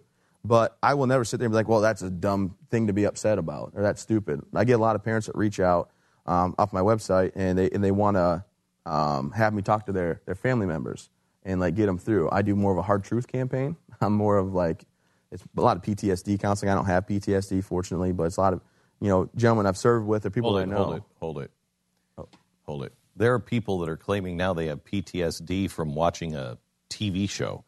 You were blown up, lost your limbs. You don't have PTSD. No, I don't regret anything I did overseas. I don't regret anything I did overseas. You know, I've, if if anybody does get the book, not to like sell too hard, tough as they come. Check it out, TravisMills.org. No, I'm kidding. but but if anybody does get the book, you're going to find out. Yes, I've killed people. Yes, I've put friends in body bags. Yes, I've I've had every single thing that people could claim for PTSD that would affect them later on, but I don't. I I know where my direction in life is. Um, you know, the book is faith based, so it's just it took me a while to get back to that, but about two three weeks, I guess. But really, you know, it, that, that is a long time because you can be a believer all you want until the day it happens. Then you're like, what the heck? Why, why does, am I a bad person? And then you have to get back on track. Like, you know, good things or good bad things happen to good people. But uh, for PTSD, I'm So- more so- yeah. So when you're so when you're on the phone with these parents, they want you to say what to their A lot of people would just want to know, like, how can I get them motivated and get off the couch? And if I talk to this person or that, that's going through something, I'm like, look, why are you letting one day or one week or one month hold up your whole entire life? Why dwell on the past? Think about the lives that are lost. Think about people that would give anything to have the opportunity to still live in, you know, the greatest country in the world. That uh, with the democracies and the freedoms that we have, why not get out there and go forward in life? Why be the victim? Why dwell on it? Um, you'll never see me be the sob story. I will never ever be the one that's like, you know, oh, poor me, pity me. I, I don't, I don't want to be the sob story. I don't have people pity me. I don't even call myself wounded. I mean, I used to be. I have awesome scars. Ladies, I'm married. but I have awesome scars. And you know what? I'm, I'm recalibrated warrior, if you want to call me anything, but I go by Travis. And I'm just thankful to get out there. I mean, if anybody wants to know my story, like I said, it's just travismills.org. And uh, we appreciate just being able to push the ball forward and keep it moving. Okay, so now you are um, you're going around and you're speaking, and one of the things that you're trying to work on is uh, the Maine Chance Lodge Veterans Retreat. What is that? Well, we um, we had the ability to start a foundation after being at Walter Reed, which is a phenomenal medical facility. we uh, saw all these 501c3s come in and do some wonderful things. And Kelsey and I said, you know what, let's, let's just start a foundation. We'll just send care packages overseas. If you have loved ones overseas, send them these four things. Orbit gum, not sweet mint, okay? Orbit lasts the longest. It's just a fact. Peppered beef jerky, okay? Peppered beef jerky, peanut butter M&Ms, and gummy bears. Trust me. But besides for that, wait, why those two? Because they're delicious. Everything on that. All right. okay. All right. Okay. I thought maybe there was a heat thing or something like that. No. It's just No, can you ever, can you say any of those things are not good? no. I, I just I was wondering if that was. M&Ms are tremendous. Oh. I mean, they are Yeah. they are delicious. Wonderful, but Where are they? Why don't we have some? my wife and I wanted to give back. We thought that would be a good option. Well, then a gentleman from Maine said that he wanted to bring some friends out of mine, and they'd start the Travis Mills Project, and it'd be an umbrella under his foundation, and I'd be the face of it, and that'd be it. So we brought some people to Maine, show them how to kayak, canoe, go boating and swimming, build that network. Say, hey, thanks for your service. Don't live life on the sidelines. You know, here's a network of people you can rely on and lean on, and you can still do things with your family adaptively. So it went so well, I started raising funds all across Maine and, and the nation.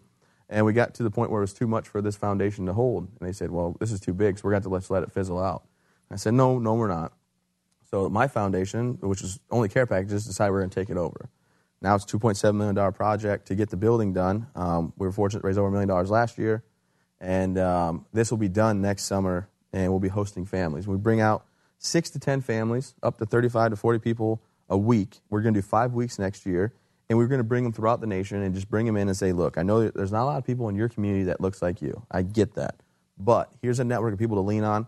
We appreciate your service. Come on out to Maine. Vacation land is where I live. And we show them how to kayak. I go kayaking, uh, I go canoeing, I go swimming, I go tubing, and we do all this stuff, and we bring them out and say, thanks for your service. And it's not just the soldiers or the military members that are going through this, it's the families. Did you ever? You know, you ever? Um, did you have you ever faced anything uh, since the accident and that freaked you out of your mind? Well, I mean, uh, my next goal is to go great white uh, cage diving, great white shark cage diving, because I can't bite my arms and legs off. There's not much left. But uh, you know, I, I will tell you, I wasn't always as positive. I, it took me a little while where I could look in a mirror at myself after this explosion. You know, it, um, but uh, nothing really scares me. you know? So so first time you're thrown into the water. You're you're helpless if you're if you're thrown into the water for the first time, I would imagine. And you know, you're in a canoe, you don't it- it's not crossed your mind that crap. I lose these devices and I'm done. Well, I mean, I have a life vest. I'm not going to sit there and tell you I don't have a life vest that I wear. I'm actually, I'm, I'm actually really afraid. My biggest fear is actually water I can't see the bottom of.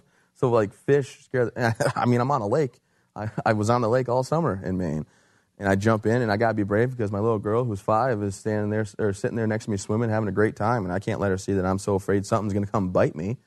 But I mean, it's like the biggest fear I Yeah, have. sometimes they like bump into you underwater. And No, it is- better That's not. creepy. Oh. That's creepy, man. You see me walk on water if that happens. but uh, you know, it's just it's just about coming together and doing something great. Saying thanks for your service. We'd really appreciate it. My foundation, I'm the president. Okay, we have a great board, a great board of people, and we're never going to take a dollar. We're never going to pay ourselves. It's all voluntary. And people, they can see my 990s and they can understand that this is one of the you know a you know A rated nonprofits, and we're going to keep that driving forward. I mean, obviously, we're taking uh, donations and funds. We're building a pool right now. We need elevator to go into the the, the building. It was Elizabeth Arden's estate from 1929. It was massive. Wow. And we had to this undertaking. It was the So construction. how do people donate? Uh, just travismills.org foundation tab. Again, I'm not trying to like push that agenda, but at the same but- time, please check us out. Uh, you know, the book's New York Times bestseller is doing fairly well. We just had the paperback come out two days ago. That's right. The cover on it is my daughter and me. It's you know, my daughter and Chloe and I were best friends, and um, and Nothing I'm very better, proud of that. What's that? Nothing better. No, no, my little girl is.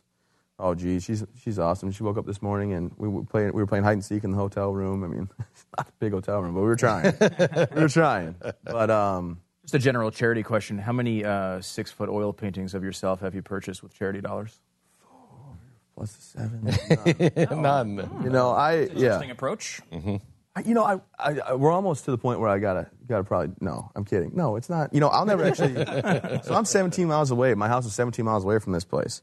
I'll never be a guest. I will go out there. I will hang out for the day. I will meet these families. I will encourage them to do better. But it's not about me being out there and taking advantage. I, I'm not doing this for myself. So I might go out there to introduce myself on the first day, and I might have meetings and traveling. I mean, uh, next week I'm in Minnesota to Charlotte to Chicago. I'll be at, speaking for Allstate in Chicago on Veterans Day. Then I'm back to Maine to California. But you know, I want to make sure I greet these families. We appreciate what you're doing. Enjoy, please. You know, understand this is all about being able to get back with your families, learn how to do things adaptively, and take this knowledge and these abilities with you back where you live. And um, you know, I might. We'll we'll see what my future holds. Probably, probably, uh, probably politics. I'd imagine. I, I, Oof. I tell you, I love this. What's going on right now? Yeah? Will ya? Isn't it exciting? You can have it. You can It's all yours, brother. all yours. Take it, please. Congratulations. It's all yours. Um, Nice to have uh, somebody who would actually be trustworthy uh, running. So please, Well, do. we yeah. need somebody good to run. Please do. Is this not an exciting time for politics in the most weird way? oh no, it's, It's the most awkwardly yeah. exciting, weirdest time. ever. No, no. It's Well, you'll never find a political post on my Facebook page. No way. I, I never choose a side. I got to stay right neutral because the foundation. I, am I, I don't want to hurt my foundation because of one side or the other. Yeah, no, it's And that's the world we live in. too important. Travis, uh, so gl- uh, gl- I'm glad to have you on again. TravisMills.org, TravisMills.org. If you want to help and uh, and grab his book, Tough as They Come, TravisMills.org. Thanks for coming by. Our sponsor this half hour, SimpliSafe. A few years ago, met with the uh, founder of SimpliSafe. Really smart guy, long heritage in his family of inventors. Is I think his grandfather helped win World War II with some of the devices that he um, pioneered that went into the uh, American tanks. So he gets to Harvard and he's got this tinkerer kind of inventor family heritage and he wants to do something great. This comes out of just a need of some friends that say, "Hey, we've, we're renting these apartments. We can't put in a, you know, we can't drill any holes in the walls, and we're all getting robbed." So he invents a wireless uh, burglar alarm called SimpliSafe. Well, every it starts spreading all over. Everybody starts to buy it, and he's like, "I think I have a company here." SimpliSafe. Installation is easy. No wires, no drilling, no pushy sales guys. You own it, and it's $15 a month for the monitoring. No long term contract that locks you in. What else do you need? Protect your home the smart way. Visit simplisafebeck.com. Go there now, get free shipping on your order, free keychain remote worth 25 bucks. Simplisafebeck.com. The Glenn Beck Program. Mercury.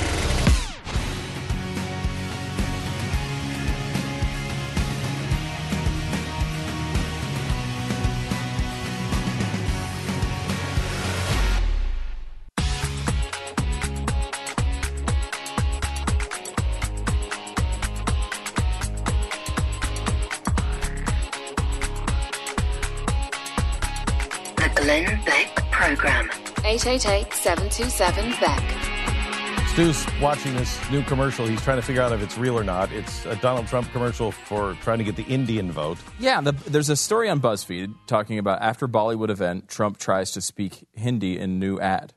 Um, and I I mean, the ad, it's not because, I mean, you know, going after a particular voting block is not a particular surprise, though Trump has been outwardly critical of other candidates for speaking Spanish in, in the campaign. So it's odd that he would try to speak uh, a, a different language in an ad.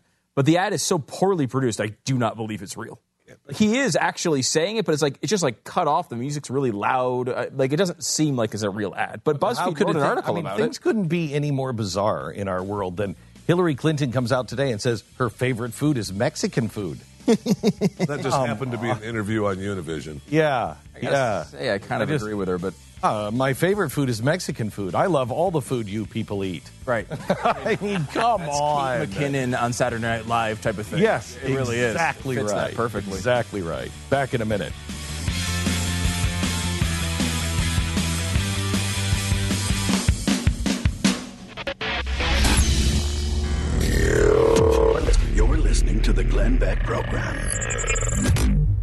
Mercury.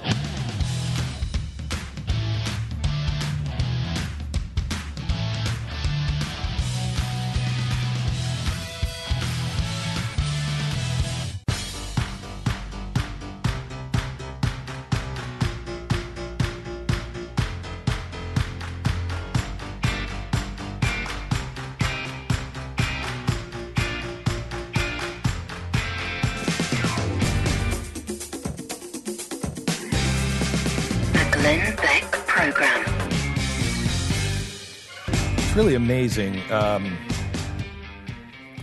Mishtalk.com, Michael Shedlock uh, wrote, Ugly. Failure almost guaranteed, regardless of who wins the election.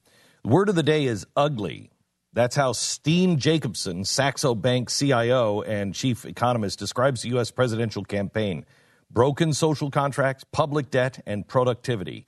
These things are so ugly, the future is almost guaranteed, regardless of who wins the election. Wow. You know, this kind of goes to it kind of goes to what I was saying. You know, uh, when I was talking to all of the all of the candidates that I talked to. Why do you want to be president? You know you're going to be blamed for what's coming. Um, you're going to be whoever is president is going to have to deal with the collapse of Obamacare, possibly the collapse of the market. Uh, we're entering another 2008. I mean, honestly, if I were the Democrats, I would want the Republicans to win. Think of this. You go in, you're a Democrat. You go in, you know the Fed is already geared for you. Um, I think geared for really anybody that, as soon as the president leaves or around this time, I think it's just, they're going to just let go. Um, they don't have any more juice to run. So the you go in, there's an economic, real economic hardship. You have to decide whether you're going to go in and fight Syria or leave Syria alone. What are you going to do? You fight Syria, now you're now you're involved with Russia. Russia with the Crimea and the Ukraine. You know, in the next four years, the first thing they're going to do is challenge the next president on the Ukraine and on everything else uh, in Eastern Europe. Um, so you have that going for you. You have ISIS going for you. You have all of the sins of the past 15 years coming home to roost on your watch. If you're a Democrat, why wouldn't you want the Republicans to have this? Why wouldn't you want the Republicans to have this? Because even if you have the House and the Senate for two years, if things happen, you know, in the next two years to where it really breaks down, they automatically get the blame for everything. Look at George Bush. If George Bush, if the if the housing market would have collapsed six months later, Right, so six yeah. months later, Lehman Brothers was October. was it Lehman Brothers October 2008? I get all the banks. The Yeah. But October 2008 was the big. yes, yes, Lehman Brothers. And so if you push that back, say six months, in March, April 2009, Barack Obama is president, and he gets blamed for the crash of the market. Now, fairly or unfairly, but I mean Right. that's the way these things react, right? Correct. Um, he if, if Obama takes office with a 5.2 percent unemployment and he take, he's in office for three months and it drains to 10 percent, he's getting blamed for that from the American people. Uh, we're, again, the president's effect on the economy in many ways is negligible, um, depending on what happens. But it's still like it would be a fascinating thing because probably he loses in 2012, and uh, and the, the whole history of the country is different. and we're going for the same we're going for the same thing. I mean, this is a way to take the Republicans out. It really is. Take the Republicans out. Because Donald Trump yesterday, and let's talk about his campaign and the things he wants us to talk about today, and that's his plan from yesterday. He is he has proposed a new deal for blacks. A, a new a, I'm sorry. What did I hear you? What? as well as a one deal? trillion dollar stimulus package Yeah. for the infrastructure. Excellent. A trillion, that's bigger than the Obama stimulus. and with with no taxes to pay for it. And I'm sure there will be, oh, that's just exactly what we need. Is that what Republican talk hosts are saying today? That's exactly what we need. We should play that audio, I, if we can, maybe play it into the show. Yeah, you have it? again. It's cut 15. Uh, cut 15. It's it's this is remarkable. Think about this. Exactly been, what we need. I've been harping on this for a while. That You have that Clinton- audio? Is that what the? Yeah, I d- I'll have it tomorrow. I guarantee you that. uh, Hillary Clinton has been saying a $275 billion stimulus. And Donald Trump said he wants to more than double it. So I've been saying $550 Yeah, yeah. billion dollars stimulus. Uh, he's gone more than double that. Yeah, he's up to a trillion now. Here it is. Infrastructure will be another major goal. My contract calls for $1 trillion in infrastructure investment, of which the inner cities will be a major beneficiary. We need something done. Jeez. It's so bad. You look So at your roads and you look at your your everything. You look at your schools and hospitals. No. Everything. Is it just us? I, I look at my roads. I, I look at the bridges. Do you look I at look everything? At the You look at your everything. I look at my everything, and I don't see it so bad. I mean, we've got construction going on, and that Well, in Texas, it's different. Yeah, and he did say the inner city. He did mention the inner Yes, he cities there. So we have an um, inner city here. It's called Dallas, Texas. Yeah, and So, you know, Dallas, We Texas. We have another one called Fort Worth, Texas. We've got two inner cities here, and neither one of them are like he's describing. We've lived all over the country. I've never seen what he's describing. What he's describing is what Obama talked about all the time. I, where is this crumbling infrastructure? I don't see. I mean, Well, first of all, roads that have first of all, potholes. hang on just a second. First of all, what did the seven hundred and eighty-seven billion dollars that That we- go to? that, that all conservatives were against? Yeah. Where did all that go to? Because To that those- was for the crumbling Oh, yeah, infrastructure. those, We saw those nice big signs. Yeah, I think all 787 uh, billion went to pay for the Beautiful signs. So now this trillion can be spent on the cones. That's possible. Right. I mean, where did it go? I- and and let me some really complicated math here for you. Barack Obama, seven hundred eighty-seven billion dollar stimulus. Hillary Clinton, two hundred seventy-five billion dollar stimulus. The total is one point oh six trillion. If you add up Hillary Clinton and Barack Obama's p- st- stimulus packages, they are basically equal to what Donald Trump is proposing. Wow. How is this not blowing the minds of Republican voters? It's what we need. This will stimulate the economy. Invest- it's an investment. Again, you want to I will tell you, pull this the is- trigger uh, and and say, yeah, you're going to vote for the guy. I understand it, I guess, but like this, you should be going crazy over this anyway. Can I tell you something? This is a repeat of the um, election of 33, except without the uh, without the uh, depression. saying that. Jeffy and I were just talking. Listen to this. Listen to this, though. just talking. Who was who? Who was Herbert Hoover? Who was he?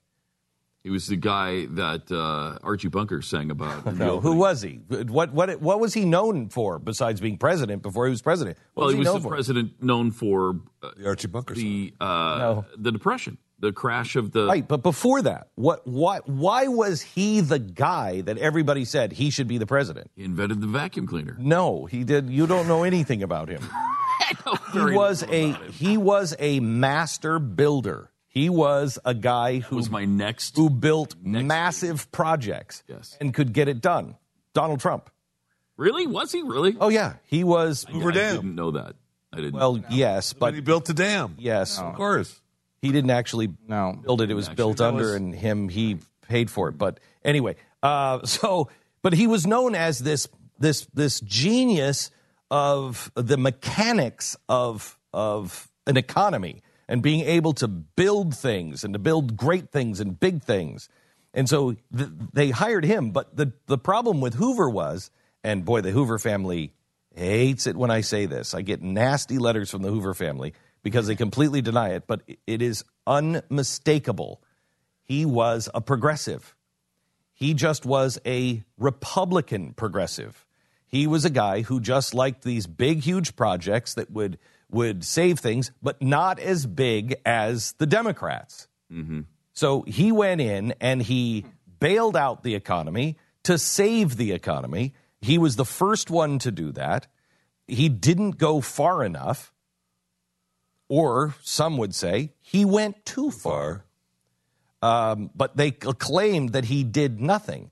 Now, think of this.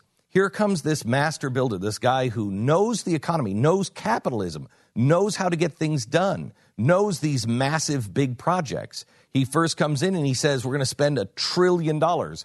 Even the Fed says they could print $4 trillion. Print and just give it away. Print $4 trillion, and they don't think it will affect the next uh, recession. So here's a quarter of that. He wants to spend it. If things fall apart in two years, you lose the House and the Senate.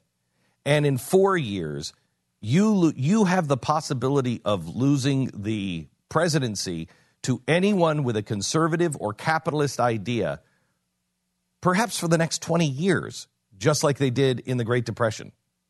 I mean, it's it's remarkable. If I and it might be why they were just like let Hillary run, because she's horrible. She would have been beaten by anybody else, almost anybody else. Frank Luntz said easy Rubio eight points by now. I don't think Pataki would have beaten her. I Uh, don't think so either. You know, Almost, I, I don't almost think Gilmore would have beaten her, but most of them would. Most of them would have. Most of them would have. Yeah. So I mean, she was a she, she's a very beatable. She's a very beatable candidate, and it's almost kind of like a half-hearted swing and like, eh, all right, because I, I think in retrospect, Carson would have had a real tough time. Um, Yes, I think so. yeah, Just looking at how he's, you know, he's, uh, you know, but outside, honestly, I Gilmore and didn't Pataki, I would give it a chance. I Jeb would have beaten her. Both of them have be, had won elections, and Even Huckabee, who I can't Yeah. stand, would have beaten. yeah, I think so too. I think I think Carson would have probably lost, and I think Trump would have lost. Uh, only if Carson Carson's problem was he got lazy, and this is from the people in his own campaign. They gave him things to read. He didn't want to read them, so he didn't bone up on them. So he didn't know the issues. And certainly that's the smart- problem. a He's smart smart guy, enough but to yeah. do it. He just didn't. You could just tell. I mean, just by his efforts backing Trump, like his the way he talks about things, he he's constantly creating new gaffes for himself in the campaign. He's just not good at this. He's great at saving lives and of children uh, with massive problems. I mean, he's a brilliant guy, but I mean, really, just I don't think I don't think this. I don't think he this, had- this temper, this whole scenario, this circus would have would have he would have been. uh, But if he would have been in it against Hillary, I don't think it would have been a circus. I don't think you could have played a circus against him. Do I you? do, I do. Yeah, I mean, I think because he said he he he gaffes too often. Yeah, that's He says enough incendiary. Yeah, that's things. true. I, I, I don't think he would have been able to handle this sort of pressure. Um, you know, I, but but again, like that's the only other one I can think of. I think I think Chris Christie would probably Oh, be winning. Oh, Oh, Chris Christie would have been cleaning the floor with her. He's got all sorts of you know corruption. Oh yeah, but he so is. does she. And no, he'd but he would have. Yeah. uh, can you imagine with WikiLeaks and the things that came out, what he would have done with that? Every single one of the, I honestly think, I mean, I don't know, but I just don't know enough about Jim Gilmore. But I mean, the guy won statewide elections in a in a purple state. I mean, he can't be all that bad. Pataki won elections in New York. I don't think they would have won. Eh, eh, eh, Graham, those two. Uh, I like think they said, all. I think they all would have had a really good chance because the fundamentals are there. I mean, Hillary Clinton should be defeated in this election. She should. You just had to pick the worst possible candidate to do it for him for her to win. I mean, that's the bottom line here. If you chose anyone out, with the exception of potentially Carson, in my mind. But I mean, yes, these, some of these other fringe guys, sure. This might actually turn out. If she wins, it could be a blessing.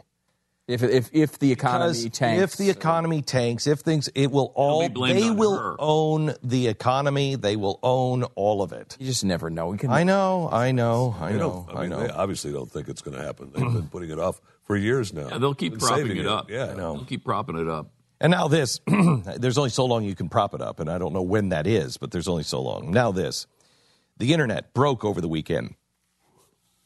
What do you mean broke? What, what, what do you mean? Hackers came in and hacked into the internet and stopped people from uh, being able to um, use massive websites. And it it amazes me that this is not something that people are talking about. It amazes me. This is a huge deal. If hackers can come in, not state sponsored. Now, our government says this was state sponsored, probably Russia. We don't know. Hackers are taking responsibility, anonymous people in Anonymous, they're taking responsibility, or WikiLeaks. If if that's true, that's even worse.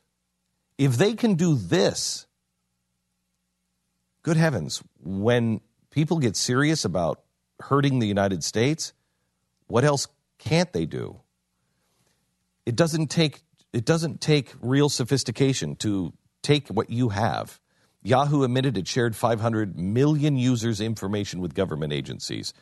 Your cell phone. Attackers can breach your smartphone's security with text messages and phony game apps. Technology is great, but it makes you very vulnerable to identity theft. Get Lifelock.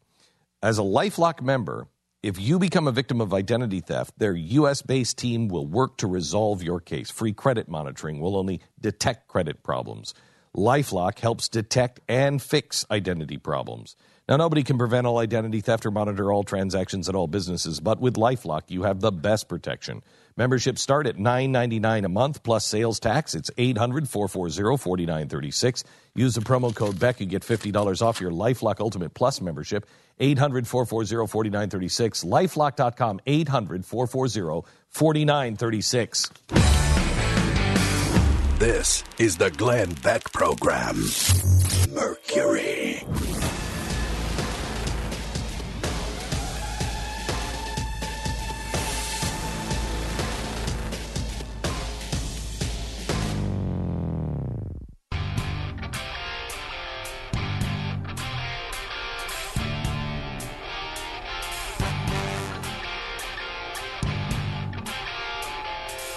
This is the Glenn Beck Program. Uh, has anybody watch Black Mirror? Yeah, I watched a couple the- episodes. I've Never the- even heard of it. It's up- Black Mirror. Yeah. Black Mirror. The, the, on Netflix. The second uh, the second season just dropped on Netflix. Yeah, I've watched a couple of the first season, but I watched uh, two of the new season, and I really like the new season. Uh, the the first one is about how um, basically the Facebook likes have taken over the world. You, everybody's rated all the time. Not far from that. You're rated by your interaction with each other. You go into an elevator, and you come up on everybody's cell phone, and they can rate you. And so you have interaction, and doesn't matter how little it is, as they walk away, you swipe how many stars that was. And if you're if you're under a four out of five stars, if you're under a four, you're kind of dicey. You're um, a four five, you now get wildly discounted rates on everything because you're an influencer. Four eight, you're a power influencer. Under two, you are the scum of society. And it's how fake society has become just for those likes. And it's it's it's a powerful story. It's the, want get on What a smart idea. yeah, very smart. All about the black side of new technology. This is Black Mirror. the Glenn Beck Program. Mercury.